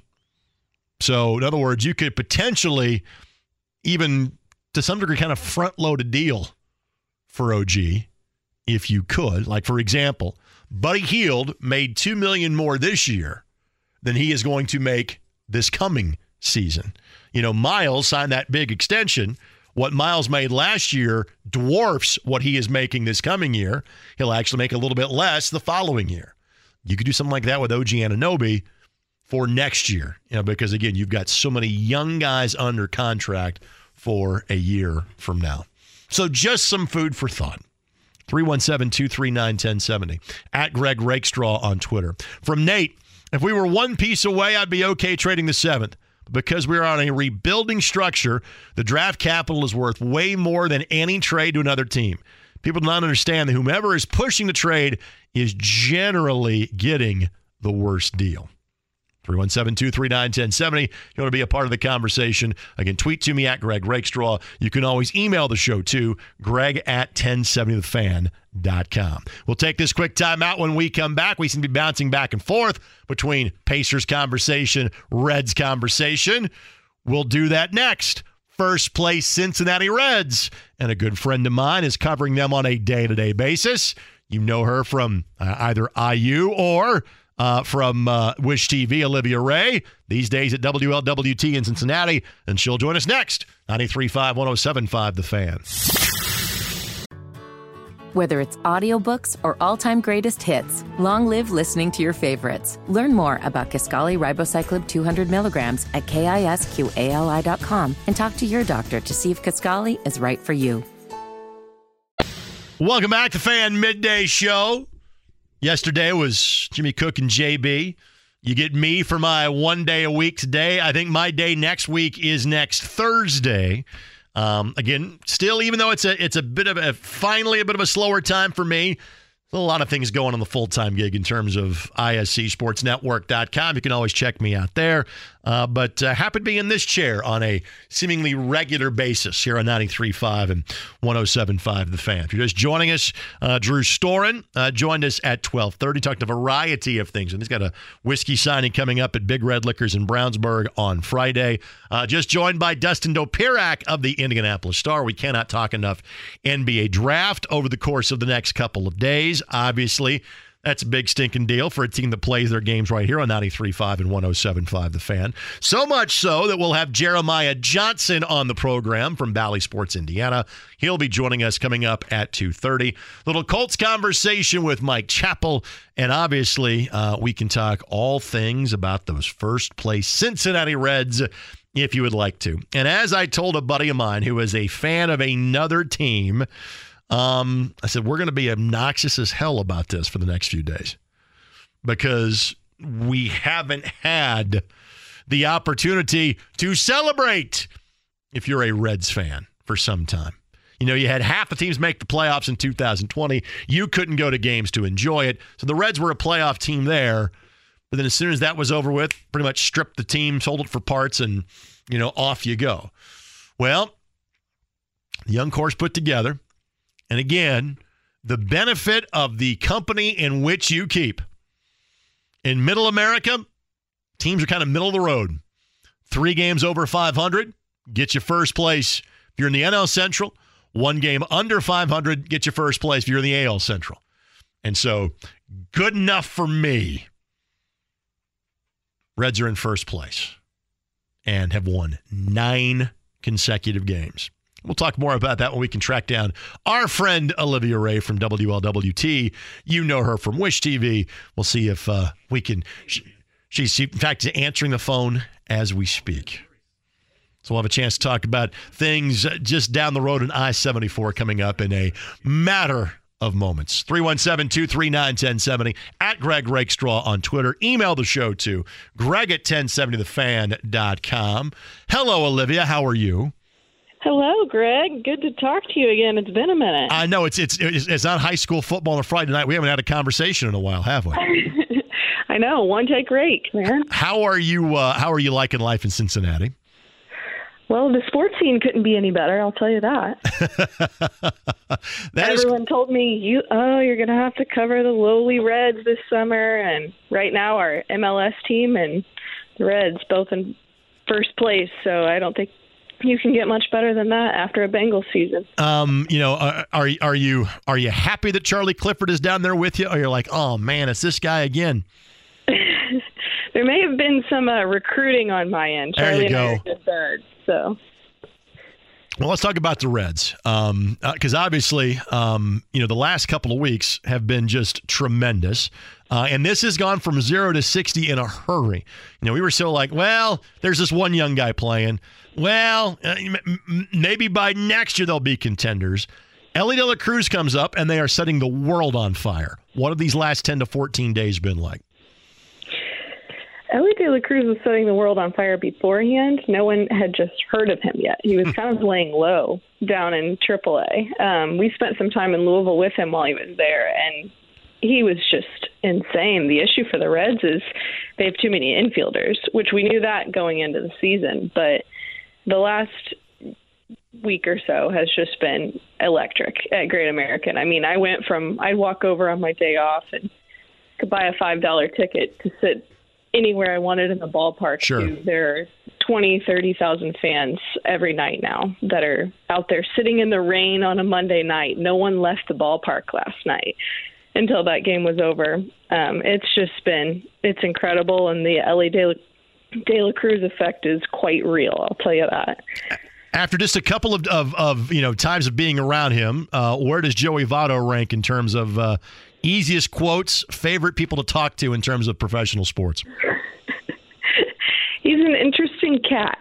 Um, and he fits in r- really well with that clubhouse. So everyone was worried, you know, why are we going to mess up this chemistry? And I tried to tell everyone, I'm there every day.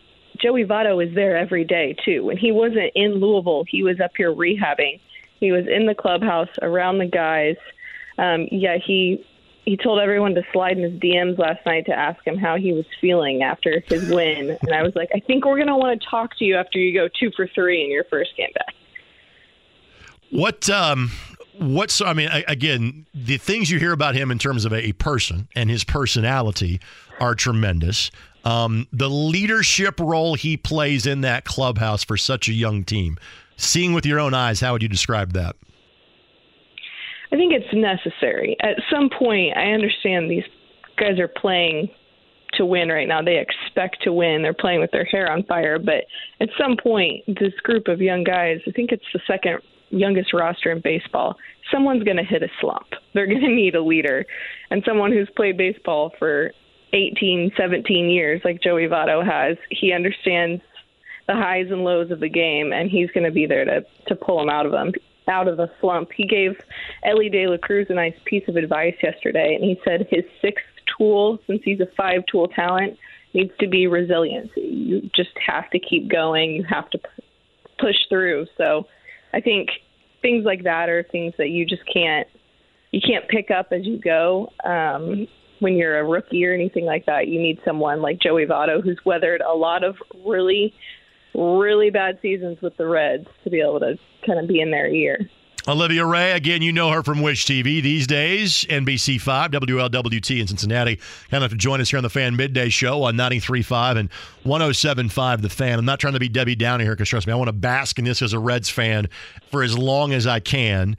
But what what still concerns should Reds fans have? Because at some point in time, the streak is going to end. And for as great as this has been, there's still only three games above 500 you know, it, when or if this team comes down to earth, what would be the reason that would happen? Well, I spent my entire spring training talking about the big three, the Reds' young core starters. They're all on the IL right now. And the Hunter Greene news was the transactional piece with Joey Votto. He was sent to the IL with the right hip pain yesterday. He's their young ace. He was kind of like that first chess piece that moved right from the Castellini family and Nick Krall this season. They signed him to a long-term extension. He pitched well this week, but his first couple starts were rocky, and no one knew he was hurt. He finished the game, I think, on Saturday or Sunday, and no one knew that he was actually banged up. So, um, not great to have your third starter of the big three head to the IL along with Nick Lodolo and Graham Ashcraft, but um, the pitching is obviously the question mark. Nick Krall, the GM, said this week to a couple of the MLB.com reporters that he's poised to make a move if they're still contending um, before the deadline, which is something that he's never said before. Right. The Reds have always, as you know, have always been sellers, and he's he's ready to be a buyer. So if they could, I know every team in the league right now is looking for some pitching coming from a Cardinals fan here. Um, but that's that's where it's at right now, and that's funny because that's what we thought the strength of this team was going to be. Listen, the it- closer, no issues there. True. It's it's okay to drop that Cardinals fan line here in Indianapolis. You're on somewhat neutral ground. Don't say that part out loud in Cincinnati. Just a heads up. Keep keep that on the down low. It's prob- probably best for career wise for you. Just as a heads up. My parents came to the Cardinal series a couple weeks ago, and they went to the game with me, and I made them walk ten feet back. Mom and Dad, I'm a public figure. You can't be doing this to me like this. I know where you're from. I, I know where that I know where that Cardinals love uh, kicks in for you, and that's more than understandable. Um, all right, so you, you mentioned spring training. What was it like covering that for the first time? So I didn't actually get to make the move down there. My my old boss here in Cincinnati, the one Charlie Clifford stepped in for, um, he was on his way out on that week. That was his 42nd year in the business, so that was his retire retiring week. So we uh, sent him off here in town. Our photographer was down there in Arizona, or out there in Arizona. Um, so I was just taking in all of the information and virtually interviewing people, but pretty incredible just to be around the guys. Also, just all off season and everything here. Um, Votto was here most of the time, as you said, and he's he's an interesting character. He's always I, I'm really tired of running social media as news, but when Joey Votto is on a team you're covering, Sure. he loves to put things on his Instagram and his Twitter that you have to run as sports news. Um, but yeah, it's it's been a quite the ride, and I didn't expect this. I'll tell you that. All right, so you you got and you touched on it briefly. I want to go back to it again. It's a great problem to have. You have two dueling stories that are pretty captivating right now. The Reds are all of a sudden good. The same thing for FC Cincinnati. And again, this is their fifth year in Major League Soccer. They were a playoff team last year. They're like the best team in MLS, uh, you know, at the midway point of the season before this huge break that's coming up for the Leagues Cup. And you guys are getting important matches like this dude named Lionel Messi is going to show up uh, and play at your place for the Open Cup coming a couple of months from now. What's it like having these two things happen simultaneously? It doesn't matter if Leo shows up or not. The TQL Stadium matches are sold out every single week. Every single match at home has been sold out for FC Cincinnati. I'm talking 25, 20,000 show up there. I'm talking 20,000, 30,000 at Great American Ballpark. It's it's incredible. Uh, the other Tuesday night, Charlie and I went to Bengals mini camp, and then we split up. Charlie went live down at Great American Ballpark, and I was live outside the U.S. Open Cup at TQL Stadium. And I'm like, where are these people coming from? if that's not a good day at work. I don't know what is. I mean, we hit all three pro sports in one day, but it's it's pretty incredible. It's this is supposed to be the off season, so I'm not going to look well rested once football rolls around. But I'm not complaining because there's never lack of stories to tell here. See, off season for you gets to be from like the time the Bengals playoff run ends until spring training. Sometimes that might be six or seven weeks. Sometimes that might be three. Uh, it, it's it's a little bit of a, of, of a different change of pace. Final thing before we let you go, uh, other than hanging out with me on Friday nights, what do you miss most about Indianapolis?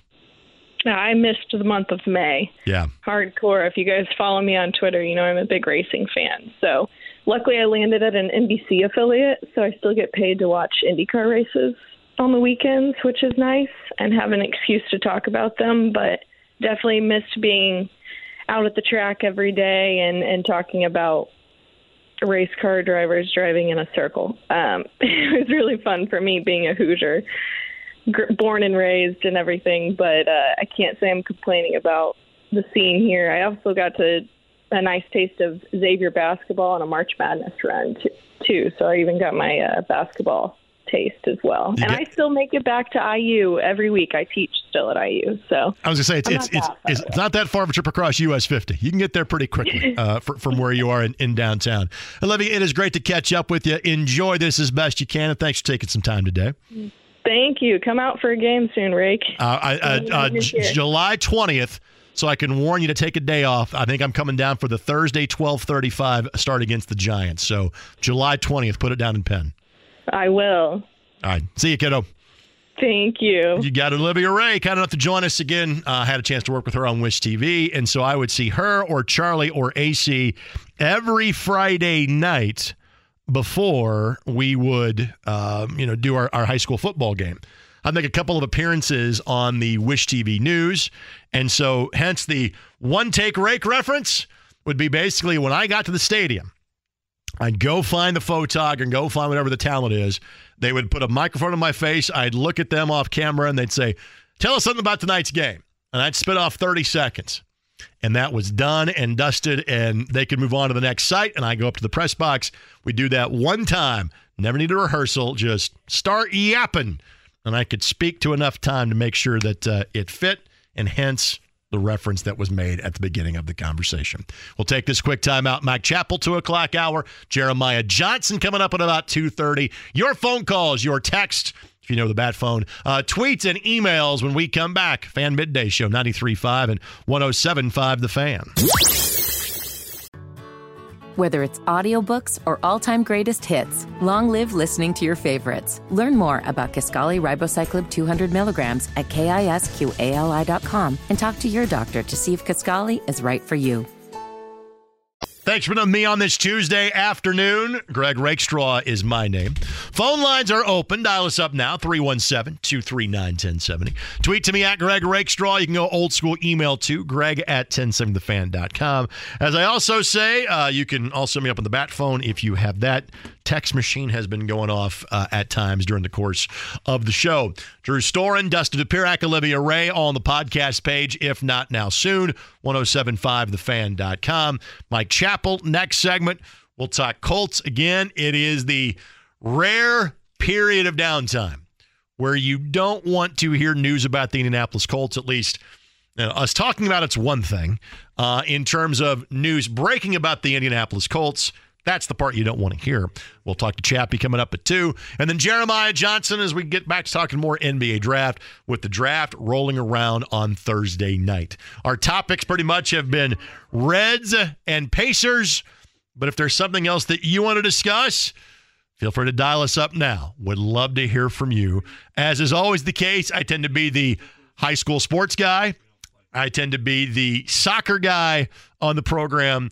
So those two things are always um, up for d- debate. And knowing that Jimmy Cook is also the soccer guy, one of the first conversations we had off microphone today was the fact that it has been announced when the debut of Lionel Messi with Inter Miami will be. And yes, they are coming to play um, down at FC Cincinnati for the U.S. Open Cup. I want to say on August 23rd. That is a Wednesday night. That is the U.S. Open Cup semifinals. Uh, but he's going to make his debut in the Leagues Cup, which is the new event between Major League Soccer and Liga MX, He's the Mexican league. For those who don't follow, they're going to have a big tournament uh, that will take uh, end of June, most of July, into early August.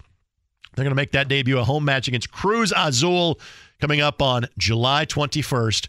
If you want to get tickets, too late. They've already all been bought. Seriously, I mean, like like every potential match has already been bought, and I would imagine that some teams will start to look for some bigger venues. Now, not all, because most teams in Major League Soccer kind of own their venue at this point.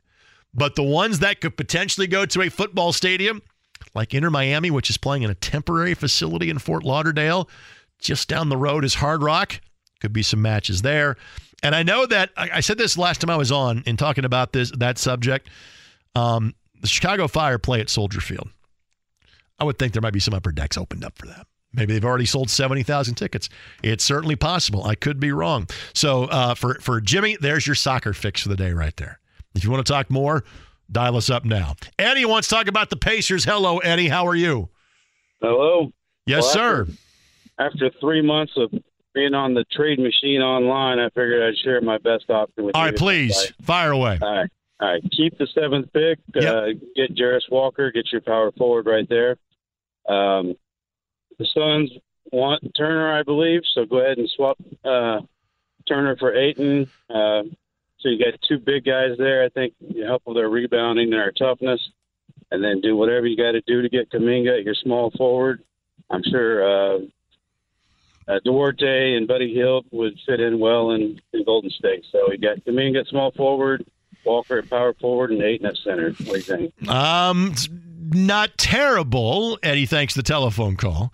Uh, Pacers obviously made a run for DeAndre Ayton last year, which netted DeAndre Ayton uh, four years and $140 million. So you can have DeAndre Ayton taking up $100 million of cap space for the next three years, or you could have Miles Turner, who already knows your system. You know, we, we've kind of figured out this is what he does. He's a rim protector. He spaces and stretches the floor. You've got him for two years and about $40 million. I'm probably going to take the guy that's two years and 40 million over the guy that's three years and 100 million. Even though DeAndre Ayton's a, a little bit younger, but maybe not as much younger as you think he would be. So I'm going to say no on, on leg two of the deal. On Jarace Walker, I'm okay with Jarace Walker at seven. He's the name that has been mentioned the most. Now, in terms of Golden State, who needs to generate some cap space in whatever way they can, Kuminga has three more years left on his rookie deal. Um, so getting him in here would be interesting. And there is talk that Golden State is looking to move him. And there can never be enough shooting for Golden State, given how they play. But I'm not sure they're in the market for Buddy Hield's contract for one more year. Because they're going to have to invest money in Draymond Green. And by the way, the money that Golden State has on the books for next year is over 200 million. Jordan Poole's at 28 mil. Green will come off of the books, but likely to go back on. Wiggins is at 24 million. Clay's at 43 on the last year of his deal, and of course Steph has three more years left on a max deal. So I'm I'm not sure that Golden State is is the place to look, at, and I'm not sure that um, they'd be looking for Chris Duarte at this point either. In other words, like you could trade them two or three pieces for Kuminga. You could trade them a couple of draft picks for Kuminga. You're not trading them the number seven pick for him. But thank you, Eddie, for the for the phone call, and thank you for you know doing a little show research for us in terms of being on the trade machine for the course of, of the last three months. Again, there's not not this huge free agent market. Pacers, the Pacers have room to absorb a contract to some degree with that 25 million in cap space. And again, part of the conversation we were having earlier, do you move the number 7 pick for a guy like an OG Anunoby? You know, OG's got one more year under contract and he's got a player option, which, again, whether he's in Toronto, whether he's in Indianapolis, whether he is in any of the other 28 NBA markets, I would think he's opting out. So if you made a move like that, you also have to reach an agreement on him to extend that virtually immediately. He's a piece that would fit here. Are you willing to give up the seven and maybe even another pick or another asset in which to do that? And again, I, I, Jimmy said it very well. I don't think that the Raptors were looking to take on Buddy Hield's deal.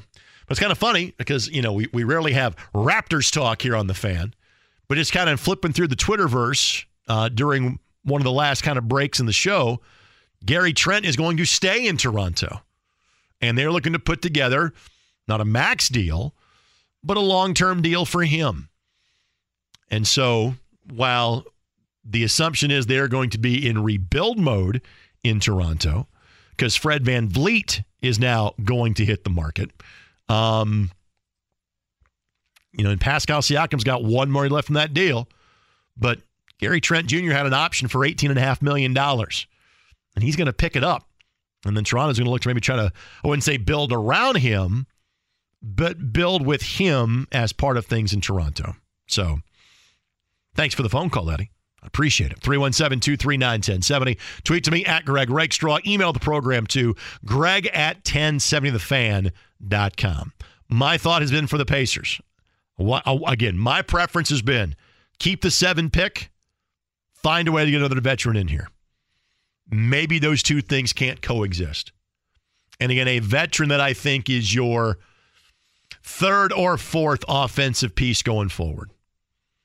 Because clearly Haliburton's your one. You're hoping that Mathurin turns into your kind of second or third score. Again, the skill set that Anunoby has is fantastic for what you need. But do you have to give up the seventh pick to get him? probably specifically for him, you probably do. Much as I don't want to, you probably do. But is there somebody else out there that you could bring in and still keep that number seven? And I realize you have to trade something of value to get it back. And maybe the best example I can give you is when the Pacers brought in Thaddeus Young. When they wanted a veteran instead of a first round pick, whatever it was, five, six, seven years ago, that pick turned into Caris LeVert. I think that was the number 20 pick in the draft when that move was made. So could you get a piece like that? Not not that type of player, but kind of that level of impact. Solid starter, played a role for you, was a key piece, was not going to be the guy. Was part of the core, was not going to be the guy. We had to give them our 20 pick to get that. Does 26, 29, and or 32 net you that? Maybe Is it one of those picks in like a future number one? Maybe. Or do you use that number seven and then another potential number one to bring in an Anunoby? And then because of that, do you lock that guy up on a long term deal? So those are some of the discussions. That's some of the considerations uh, that you can be having as a fan. And I guarantee you, conversations probably much more complicated than that are taking place in the Pacers front office between now and Thursday night. 317 239 1070 is the telephone number at Greg Rakestraw uh, on Twitter. Email the show to greg at 1070thefan.com. More Pacers conversation, bottom of the upcoming hour with Jeremiah Johnson of Bally Sports Indiana, but a little bit of Colts conversation, and I'm sure a little bit of Beech Grove mixed in there too. Mike Chappell now of CBS 4 and Fox 9. The Dean entering his 40th season of Colts coverage. He gets some downtime. So do the Colts. He'll still join us next on 93.5 and 107.5 The Fan. I would think this is an apropos choice of music for our next guest that Mike Chappell has enjoyed some Bob Seger over the course of his lifetime. Is that an accurate statement, sir? Sitting here having lunch with Bob as we speak. How are you, buddy? Good. How about you? I'm good. Um, you got like five weeks off. What are you doing? Well, I got some uh, body maintenance going on. Got a hip surgery going tomorrow, so I'll be out of contact for about three or four weeks. Okay. Well, I'm, I'm, uh, first of all, uh, best thoughts and wishes. I do. Uh, and and, uh, and so, do we see like a, a new and nimble Mike Chappell when training camp starts in about a month or so? Yeah, nim- nimble's uh, down the road. I just, I just want to be where I can get from point A to point B and and not uh, as easy as possible. I'll put it that way. Do we? Do you already have golf cart service lined up for the arduous walk from the media center to the practice field? You know, it, it, if I did that, I would be the butt of so much ridicule. Forget from them the, from from the media guys that I probably wouldn't do that. But it, I, I do look sometimes for a chair to sit occasionally Rick Venturi and I try to find a cart to sit in occasionally. But uh, hey, you got to tough it up, and you know you got to got to do what you got to do. Dude, when you've been there since '84, uh, you get that preferential treatment, and and and nobody's going to say boo about it. So, the yeah, obvious. I tell you, I tell you, Matt, Matt Conti and his guys are are great to work with. Yep. They do what they can, but I got to, you know, at certain, you know, some level, I got to do what I can do, or it's time to not do it. Understood. All right. So with that, um, the one bit of news that we're all kind of waiting on is the Isaiah Rogers news. Any inclination as to a timeline when something's going to be handed down? No, it'll be a Friday at five o'clock. I guess the only question is what week. Uh, I didn't get on it, but there was a uh, conference call with the league, uh, their, their guy, and and writers across the country on on their gambling and just on what they do to to, to deal with players, the education aspect. I mean, and I saw the like six or seven points that they give these guys, and doggone it, I, I realize there might be some confusion. You know, the teams are in bed to some extent with with, with sports books, and you got a team in Vegas. But some of these things are just so, you know, duh.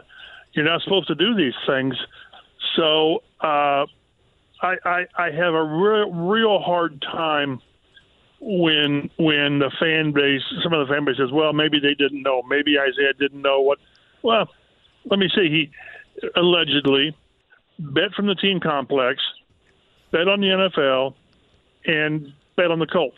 I mean, what what what what you know part of that did you think was okay? Right which, which probably, which not probably, which tells you the extent of, I, I guess, the addiction, the pull. I've gambled. I mean, I, you know, I, I work with Robin Miller for a long time, so you know, you know, and there is there is an unquestionable buzz that goes along with it. Sure. There is, and it, it's funny that at some point when I get to know Robin is he never cared about did team A win. It's did they cover. And it took me a little bit of time to understand what he was talking about. Well, that's that's what gamblers care about. They don't care if your team won or not. Did they cover? So it, it's it's unfortunate. I I hate it for the kid.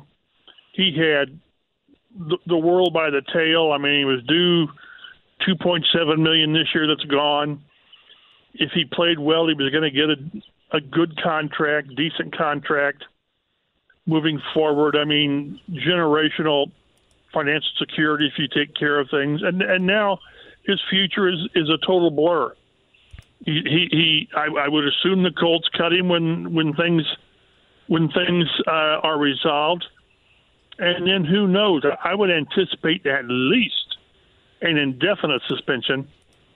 An indefinite is, you know, that's what it means. It means you'll come back sometime, maybe. So uh, I, I, I, hope it's resolved soon, just so that it's not lingering. But I just, it, it's unfortunate that this is the news to to to some degree locally anyway. Nationally, I think it's reported on, and then they everybody moves on to something else. But locally, this is a big deal. This is a a young kid. It's a what was he a sixth round pick a few years ago, and mm-hmm. was gonna has been a player. Was going to probably given be given every chance to start this year, and it's just unfortunate for the team, but certainly for him. All right, so uh, literally, we've had these conversations in some form chapter for 25 years. Um, the guys that that tend to be uh, on the street right now are there for a reason. Uh, I can hear you saying just another guy, yeah. um, but but you kind of need to have bodies at this point at that spot if you're the Colts. So does a move get made before training camp? I, I would I would like to think so. Again, to say that they're just guys, there are guys that are more than just guys. I mean, you, you know, uh, uh, DeAndre Hopkins and, and Dalvin Cook. There, there are guys. There are really, but they're out there for a reason too.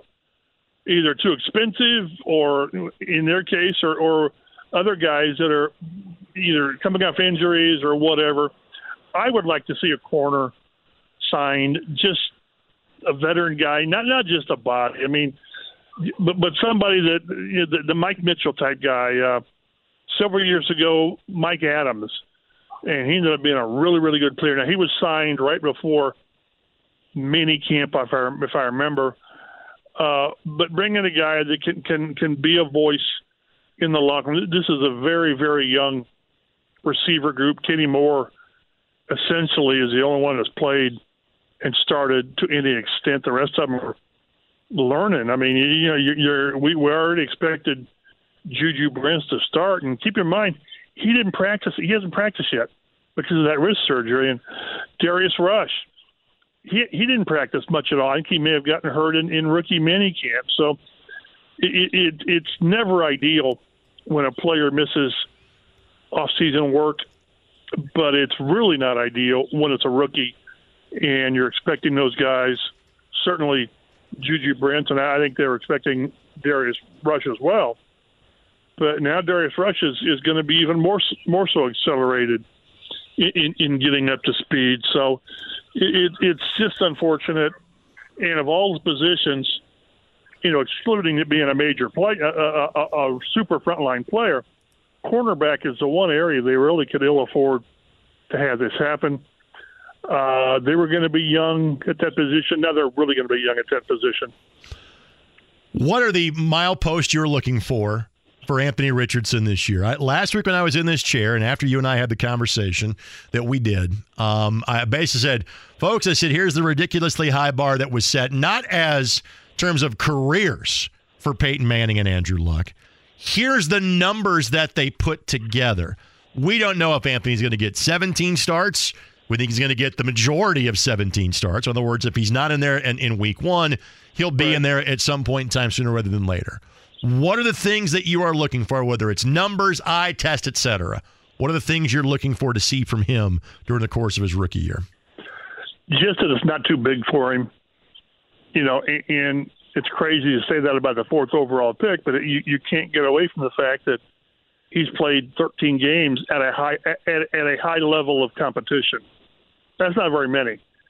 Uh, and I don't. We we all made a big deal about his progress in OTAs and minicamp, and you know, charting this, that, and the other. And Kevin Bowen and George Bremer and Joel Harrison and all the star guys were doing that. But that's because that's what you do.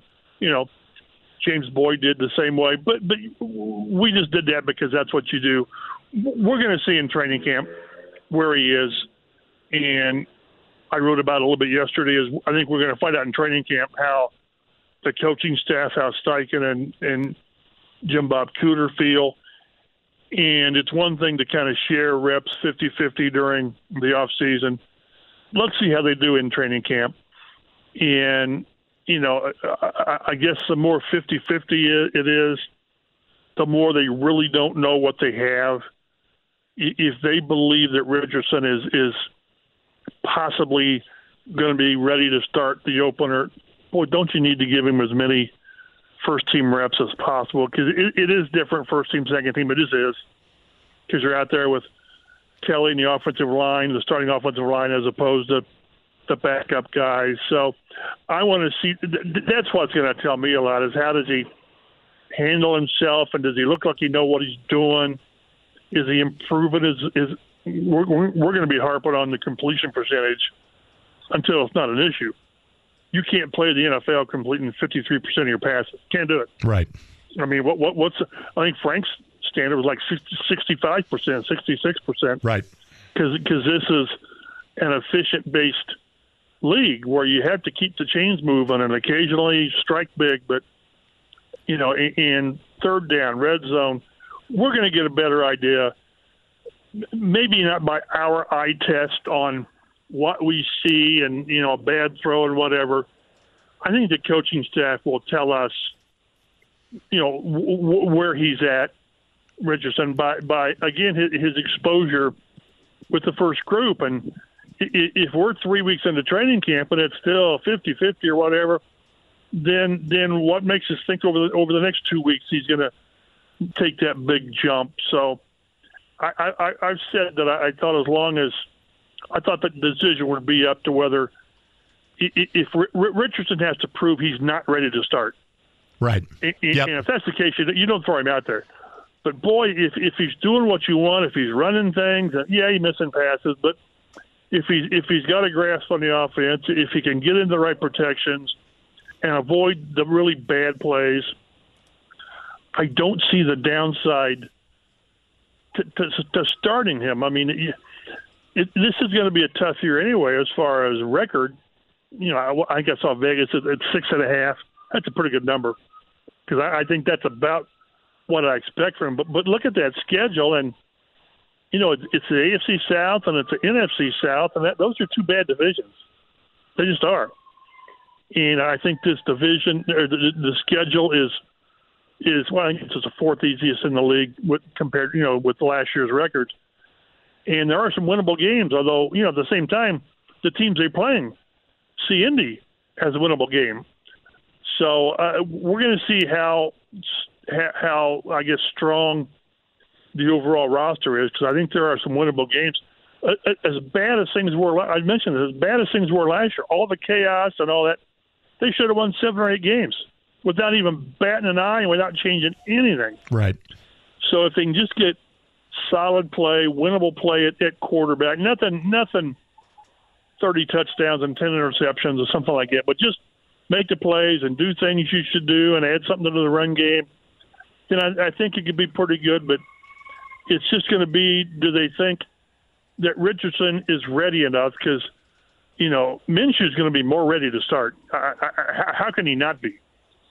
But but is Richardson far enough along that you don't have veterans saying, "What in the hell is he doing out there?" right? Because he's not. Because you know, players know. Players know whoever's out there and isn't out there. So I'm really curious at training camp is you know, how are they treat? How are they handling this kid, rep wise? And, and if it's 50-50 most of the training camp, then to me it leans towards Minshew. But but if at some point the rookie is getting more of the reps, it tells me that they, they believe he's far enough along to really accelerate his progress and perhaps to perhaps start in that September opener. Again, Mike Chappell, CBS 4, Fox 59. The Dean joining us here on the Fan Midday Show. Greg Rakestraw, your host today, 93.5 and 107.5 The Fan. If I just throw out Braden Smith, Shaquille Leonard, Quenton Nelson, it would not take you long to figure out that not just draft picks in 2018, but guys that also got extensions right before right. camp began over the course yep. of the last couple of years. Um, is Jonathan Taylor going to join that club in a month, or does this get drawn out till midseason, off season, etc.? I hope it's not off season because then then maybe his price goes if he has a good year, his price goes up because he sees free agency right there. I, I tend to think it gets done. And, and we did, you know, we all talked to JT last week and we all wrote about it. And he, he, he's in such a bad situation because because the, position is devalued. It is, right or wrong, it is. You know, with, with I, I, I looked at all the guys who were given the extensions and, and haven't haven't played through the extension with Elliott and, and even McCaffrey. People forget McCaffrey was given the monster extension, and for two years he, he couldn't. He didn't play. He played like ten games. So I, I think it gets done. I tend to think it'll be a shorter thing. Uh, the, the, the Nick, I, I keep going back to the Nick Chubb extension was like three years, thirty six point six million. Yeah, twenty million guaranteed. I think it'll be more than that, and he, I, I think he, he has more value to the team than Chubb does with Cleveland, and Chubb's really valuable. So I think it gets done. It makes sense. You've got a young quarterback, and I realize you can make Taylor play. You know, if, if they wanted to just play really hardball, you make him play on his his his base salary is like four million, I think, this year. If he wanted to be really really hardball, then you you franchise him for two years. But the message that sends to the rest of your team is not good. So I think they get something done. Three years feels right. I mean, longer than that. You know, the Edgerrin, Edgerrin James didn't get a second contract from these guys. You know, he had a, he had a longer rookie contract. So I, I think three years works, and maybe it's really two years on on real money, and then after the third or in the third year you kind of reevaluate. But it needs to get done because he, he's one year old. He's he, he's he's played well, led the league in rushing, and had the best season by any Colts running back. I mean, he did. So I, I think it gets done, hopefully before training camp, so that it's not that distraction. Michael Pittman. It's funny how we, we never mentioned Michael Pittman. Right. He's up. He's up too. And to me, his is more more interesting because he's a receiver. Is he a one? Is he a two? And receivers get a ton more money than running backs do. So that's going to be more interesting. We need to get JT done. Before we let you go, and you just kind of touched on it going from JT to Pittman, when you have a brand new quarterback, then you have a gambling story. Uh, there's only so much airtime, media time available to talk about, you know, different discussions, issues to fix, question marks, etc. But if we look back at the way last year played out, one of the first things we would do would say the offensive line was nowhere near good enough. Yep. And it's the same five dudes that finished the year.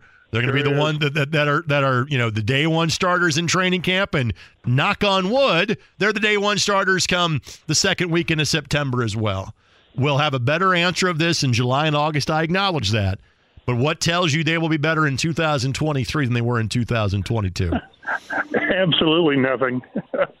I mean, well, blind faith, blind trust. I don't know.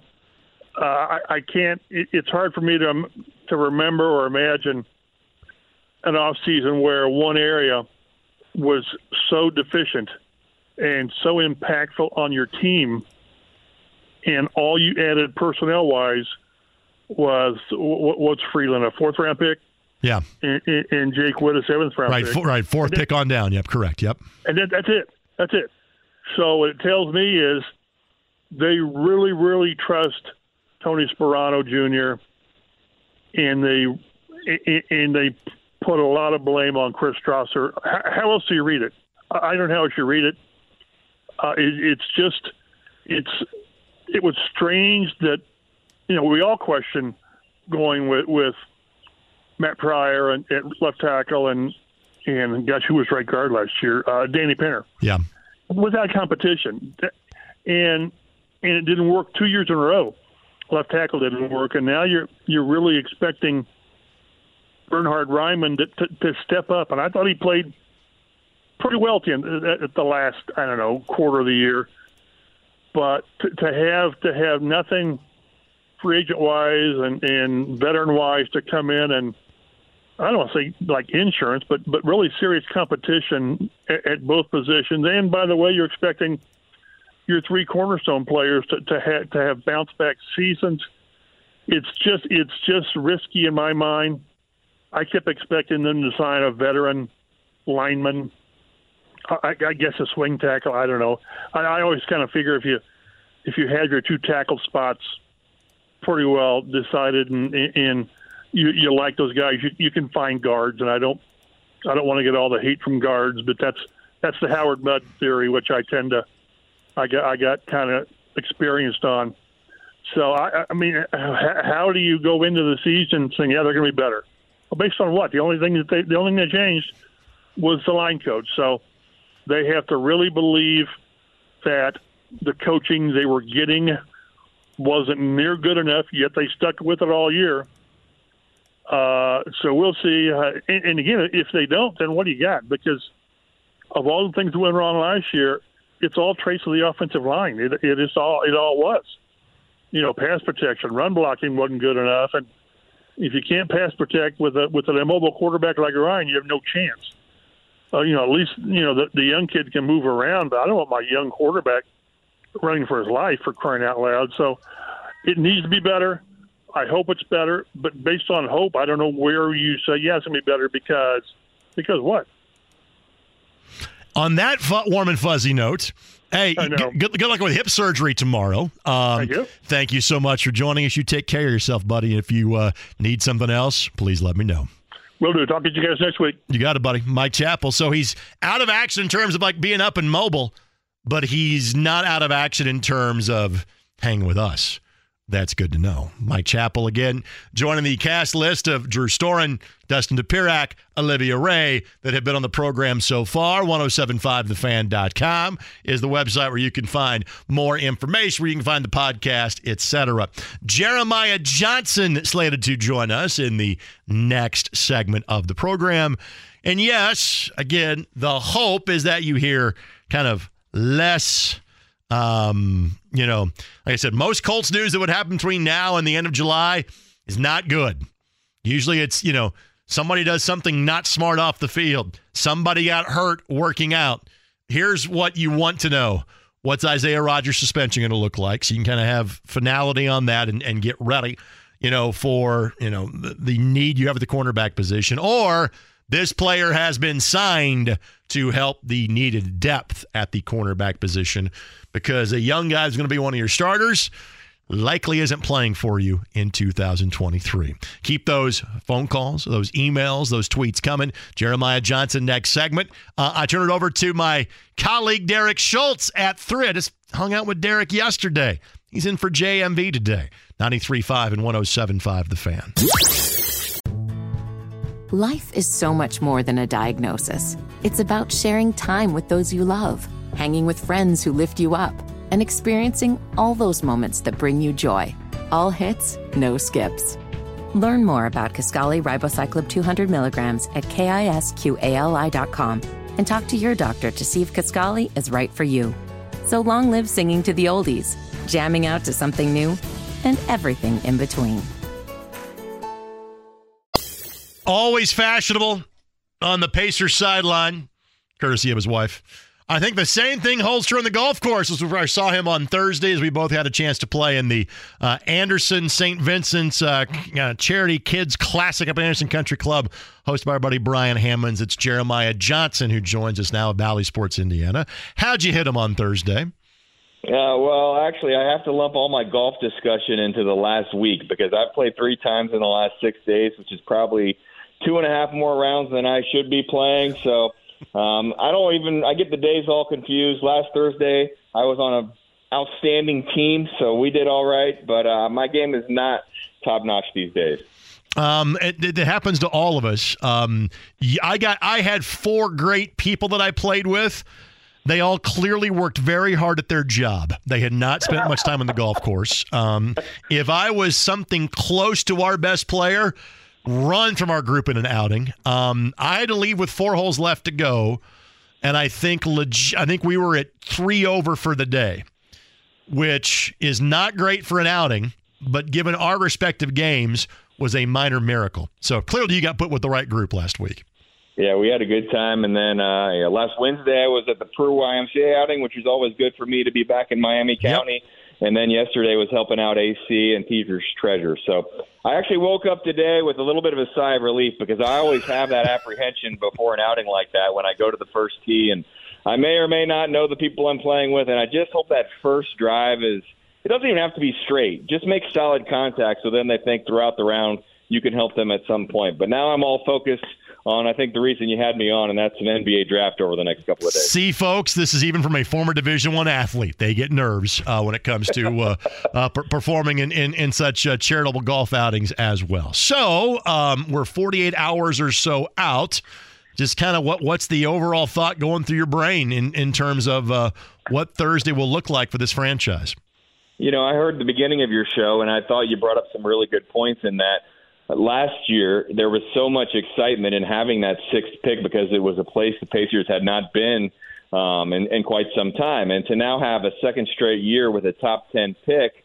I think you can be a little bit choosy. They have a lot of options, and I've kind of purposely kept a little bit of an arm's distance away from things because uh, you know I hate to see something and then say something. Sure. And so I've just been reading and and sort of watching and, and you know talking to my colleagues a little bit. But I do understand pretty clearly that with the seventh pick, there is a very good chance that there are going to be one or two players at a position of need and, and guys that are, that are projecting to be, um, I don't know about all stars, but really good players down the line. And so it would, to me, take a really good offer to move out of seven because I do like that idea of pairing up Bennedict Mathurin with another high level prospect type of player. But I also understand the other side of it in that you have Tyrese Haliburton and the way he burst onto the scene and the level he is ready to play at right now, yet he needs probably some help around him, makes this offseason really important to not just build for the future, but also build for the now. So I think it's going to be fascinating. The one thing we know is they will not draft five players right. and bring in uh, four or five. I don't even think four. I mean, I have a hard time believing four players are going to be introduced on Friday uh, downtown Indianapolis is so often the case after the draft. You, you get to meet these guys for the first time. So uh, I'm guessing two or three, but I have no idea at this point, and you don't have the roster space really to draft four. But I do think it's important to get one player at the very least that you're super excited about having as your core let's say for the next eight to ten years because if you have a first round pick you you've got them under your control for about that length of time, and it's a really big benefit in terms of team building. Other than that, what moves they make, and maybe the big moves happen in the next few days. Maybe they happen uh, after July 1st. Maybe there are teams, as we saw with Phoenix, that are trying to make moves prior to July 1st in the old CBA. So I can't imagine being in the in the front office and being in front of the uh, the dry erase boards that we always hear Kevin Pritchard and, and Chad Buchanan and company talk about because um, where there are plan A, plan B, plan C, they, they may have to go down the alphabet quite a bit for all of the options that could exist right now. Well, let's talk about plan B or plan H, as in the initials for Buddy Hield. Um, one more year in his contract. I think Buddy, I wouldn't say has been a pleasant surprise, but maybe he's been even a better player. You know, he was the second part of that trade along with Tyrese. Clearly, the, the kind of the, the, two option there. But Buddy's been really good here. Um, and so, because of the time you've spent around the team, I'm not sitting to ask you whether they, th- they think they should move Buddy or not. But it's easy for fans to see, hey, he hit X amount of threes. He was available for almost all 82 games this year. Practice court, locker room, just overall morale, intelligence of the team. What sort of role does Buddy Hield play with this group? A really important role. And I'll bring up someone else, and, and not to say that they are the same sort of personality but if I say Lance Stephenson, I hope you'll you'll bear with me here.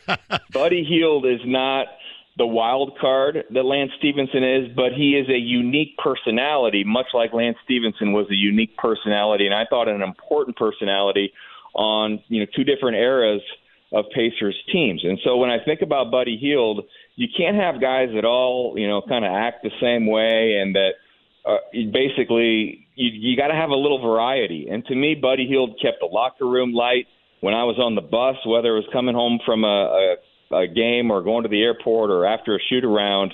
He just made it you know, more enjoyable of a ride just because of the personality and, and the randomness and the things that he might say. And you brought up the other really important parts about his durability and his ability to shoot the three. And so I guess I'll go back to, you know, the exit interview days and some of the things that were said following the season from Rick Carlisle. And if you listen to what he had to say, to me, what happens to Buddy might be, it'll definitely be what's in the best interest of the Pacers, but it'll also be in what's in the best interests of Buddy. If you look at the team next year and how the Pacers can be their best version of themselves, maybe not early next season, but at some point in the next couple of years, it's probably Buddy Hield as maybe a sixth man, a shooter off the bench.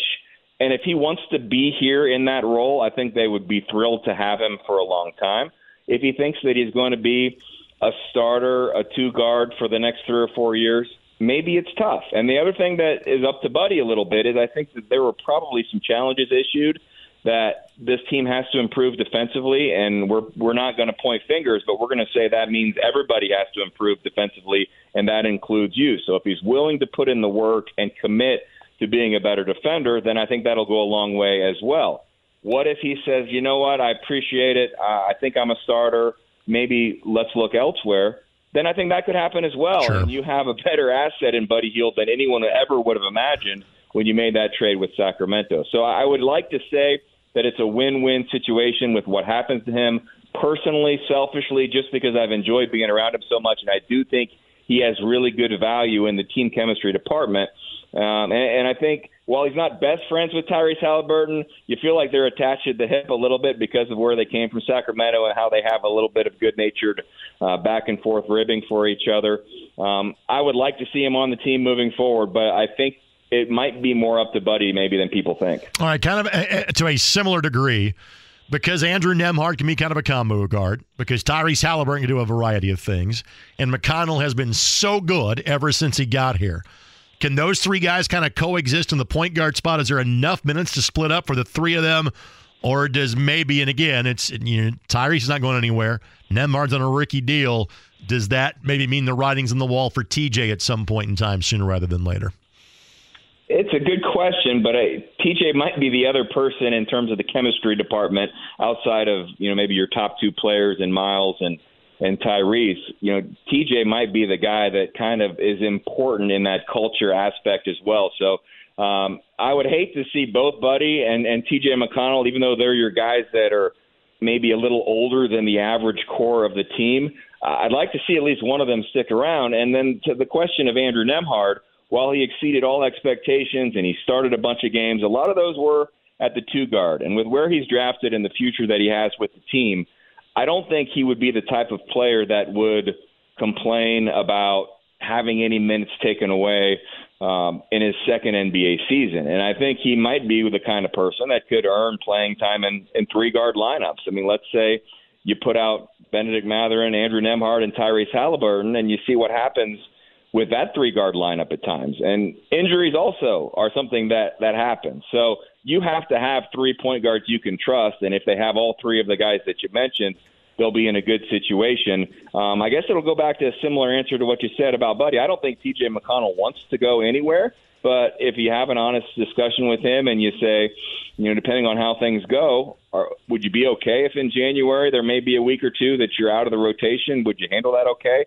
I think he would, but also I think he wouldn't just give up the minutes um, very easily. He would fight and scrap and claw just like he's done his entire career. And so I, I tend to think um, those are three guys that I would be surprised if they're not all back at least for next season. And then on beyond past that, you'll just have to wait and see. All right, uh, Jeremiah Johnson, of course, Bally Sports Indiana. Pacers draft night coming up on Thursday. He'll full coverage right here on 93.5 and 107.5 of the fans. Since you and I have not had an on-air conversation like this in a while, let me simply ask you your thoughts as to how things played out because literally you do see the other 29 NBA teams during the course of the year when you saw the Denver Nuggets, whether it was once or twice this year, did you go, that's an NBA championship level team? Well, the first time the Pacers uh, played the Nuggets, if memory serves, and sometimes games can, can kind of run together, but I think Nikola Jokic got in early foul trouble, and the Pacers were having their way with the Denver Nuggets. And I still felt like early in the season, Jamal Murray was a little bit of a shell of himself. I put it at maybe, you know, 70, 80%, at least in the first month of the season. I think they played – um, in early to mid November. But the Pacers in that game were were playing pretty well. They had a lot of confidence. They were surprising a lot of teams, and you built up a big lead. And then I think Jokic came in in the fourth quarter and just said, "Ah, yep, time for me to take over the game." and did. And then uh, for all the years that the Pacers have played at Denver, that's always been a challenge. It it may not have been the most raucous of environments in the NBA, but it was underrated in terms of the fan support that they would get, and it was always a challenge to win a game in Denver. So I'm not surprised when you add in the fact that Murray, by the second half of the season, was the guy we kind of saw from afar in the bubble and the star that he was starting to become after the injury. It was good to see him be able to overcome that injury and really get to the level he was at, if not another step forward. And the biggest thing that I think is a, it's a positive for the rest of the league is that the Nuggets might not have won that championship without uh, KCP and and Aaron Gordon. And you look at those guys, and they're veterans. They're guys that you have to have on a winning team. And so by having those guys on that team, it just made them a complete team. And it also makes you feel like there's only one Jokic, but they're I feel like they're uh, not a not a big three type of team. They are Right. an MVP leads the way. You've got a talented backcourt player, but you had a real solid foundation. And I think as you're another team from a medium to small Uh-huh. market, it can give you it can give you hope that you can do something similar down the line. I was going to say, and, and I happened just to get the luck of the draw. I was in this seat last Tuesday, same bat time, same bat channel. So it's the day after the NBA Finals uh, come to a conclusion. And yeah, you have to hit. And and obviously the direct correlation between Milwaukee and Denver is that you landed a foreign player that nobody quite sure what you had, and it turned out you literally struck gold. You have at least another, you know, lottery level player. Both the Bucks as well as the Nuggets have that, and you have a couple of, of veterans that that you know that that know their role and can contribute. But they were not super teams. They were pieces that were acquired. They were pieces that were drafted. You frankly have to hit on more steps to get it right as a medium market team like the Pacers do. But to me, that's what two of the last three years in the NBA show you. That if you do it right, you can get it done. And and this is how those players and those hits can help you. And I'll bring it back to the Pacers in that Giannis makes Milwaukee a little bit cooler than maybe they were Sure. eight to ten years ago. And players want to go play with him. And I would, I, you know, I argue that the the market size is is overrated, and sometimes there's too much on ESPN talking about New York and LA. And the reality is they haven't always gotten all of the free agents that they've wanted. More often than not, if you think of the last 10 to 15 years, it's, you know, following stars. Well, if you get one of those stars, you can make that market seem even better than it is. And, and I think Denver's a great city. I'm often asked of my favorite places to visit in the NBA, and it's definitely one of the three or four that I most enjoy visiting for, you know, the downtown. There's so much to do, and the, the weather's really it's a little cold in the winter at times, but in the fall and the spring it can be pretty nice. So uh, I think Jokic has made Denver cool, and what I think could happen, and it's starting to happen, is Tyrese Haliburton's going to make Indiana cool, and and Miles Turner obviously knows a lot of people around the league as well. I think Tyrese Haliburton is the kind of player that that people will want to play with, and I'll just if I bring back a guy like Aaron Gordon, not to say him, but if you're a guy that has been the guy or had a lot of expectations, but not a ha- not had a lot of success in your career, you you may think at some point, even though he didn't have a choice, he was traded from Orlando, but you may realize how much of a benefit it might be to to be with a guy like Tyrese Haliburton, and that can really help the Pacers in the next couple of years as they're moving forward. All right, when's the next time you're teeing them up, buddy? Are you taking a hiatus from your uh, recent golf buzz? I, I am taking a hiatus. I think I've got one scheduled for uh, the middle of July. Actually, I just committed that last night with some of my friends. So no one that'll be a stranger on the tee box. So that'll be a little bit better. It's uh, the Magoo actually to raise money for a, a scholarship foundation. One of my uh, people I went to high school with, Ryan Holmes. Actually, many people listening might know. He spent some time as an assistant coach in, in Central Indiana and, and passed away about eight to ten years ago. So I try to golf in that outing every every July. So I'm going to do that um, July 14th, I believe. So I may or may not have a little bit of range time between now and then because I really need to work on the approach game. But as of now, that's the next outing that I'm in. I'm not sure he's going to play well. He's going to look the part. He always does. It's Jeremiah Johnson that joins us now. Thanks for the time, my friend. I'll see you soon. All right, Greg, keep up the good work. You got it, buddy. Jeremiah Johnson joining us, and that rounds out our cavalcade of stars on this Tuesday afternoon. Thank you, Drew Storen. Thank you, Dustin Dopirak. Thank you, Olivia Ray. Thank you, Mike Chappell. Thank you, Jeremiah Johnson. You're going to want to thank Jimmy Cook in the next segment because the Jay Cook play of the day comes up next, and all the things we couldn't get to until now as we wrap up this edition of the Fan Midday Show, 93.5 and 107.5 The Fan. Whether it's audiobooks or all-time greatest hits, long live listening to your favorites. Learn more about Kisqali Ribociclib 200 milligrams at kisqali.com and talk to your doctor to see if Kisqali is right for you. While Tom is running down a dream, Jimmy's trying to run you down some money. Let's get you some cash, shall we? The Jay Cook plays of the day. This is me, all right? I'm not a athlete. This is my way. This is how I win. Today's plays of the day. Give me the Cleveland Guardians lay one and a half on the run line as they host the Oakland Athletics. Also going to take the Tampa Bay Rays straight up over the Baltimore Orioles. And I've been riding the winning streak. It's been nice to me. We're going to do it again. Give me the Red Legs, the Cincinnati Reds. There you over go. The Colorado Rockies. Though it was one and two yesterday, only one total base acquired by De La Cruz, and the Blue Jays got shut up by the Marlins. But the Reds took care of it. One and two on the week, looking to bounce back today. Thank you, sir. What else can you gamble on right now other than baseball? Because obviously we had NBA, NHL, and last week. We had U.S. Open wrap up over the course of the weekend. You know, NBA draft keeps us kind of somewhat busy.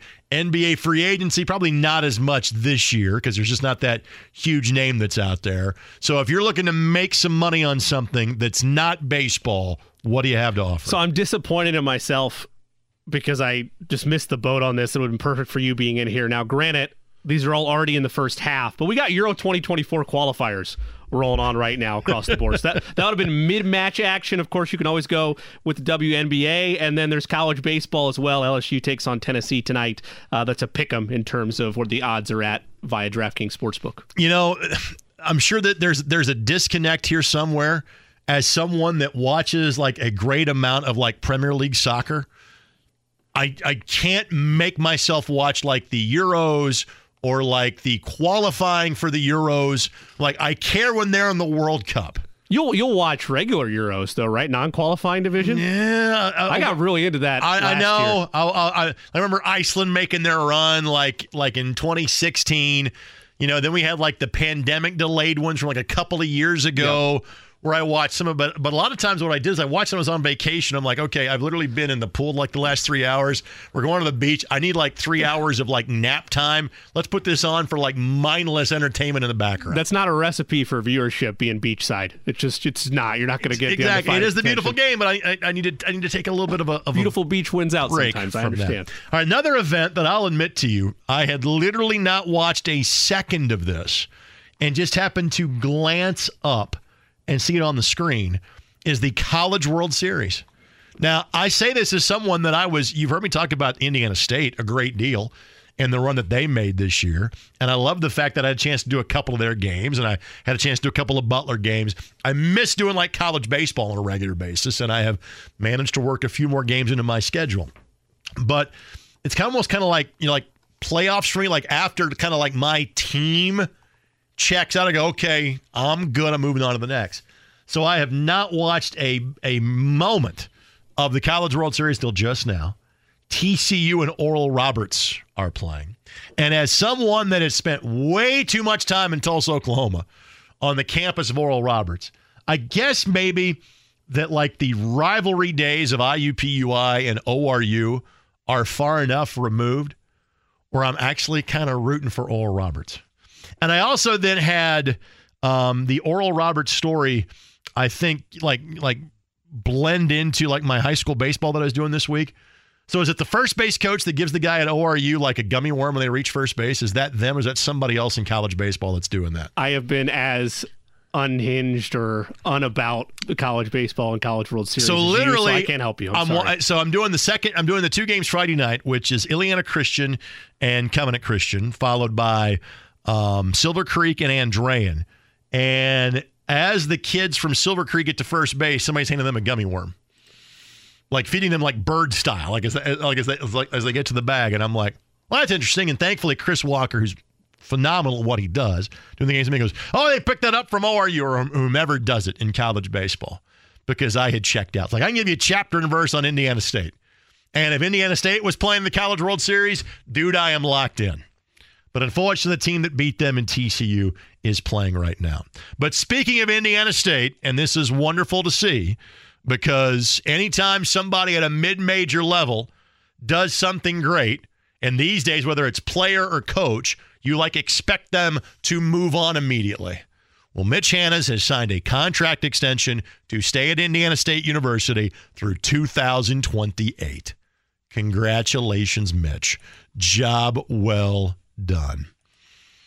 And good for you, Indiana State. You didn't handle that super regional thing very well, but you handled making sure the coach was going to stick around. That part you got right. Derek Schultz is on deck. Um, normally, this is the part where I would I would invite him on to the program, but a we have 45 seconds left, and b he's going to have me on the show at like 3:30.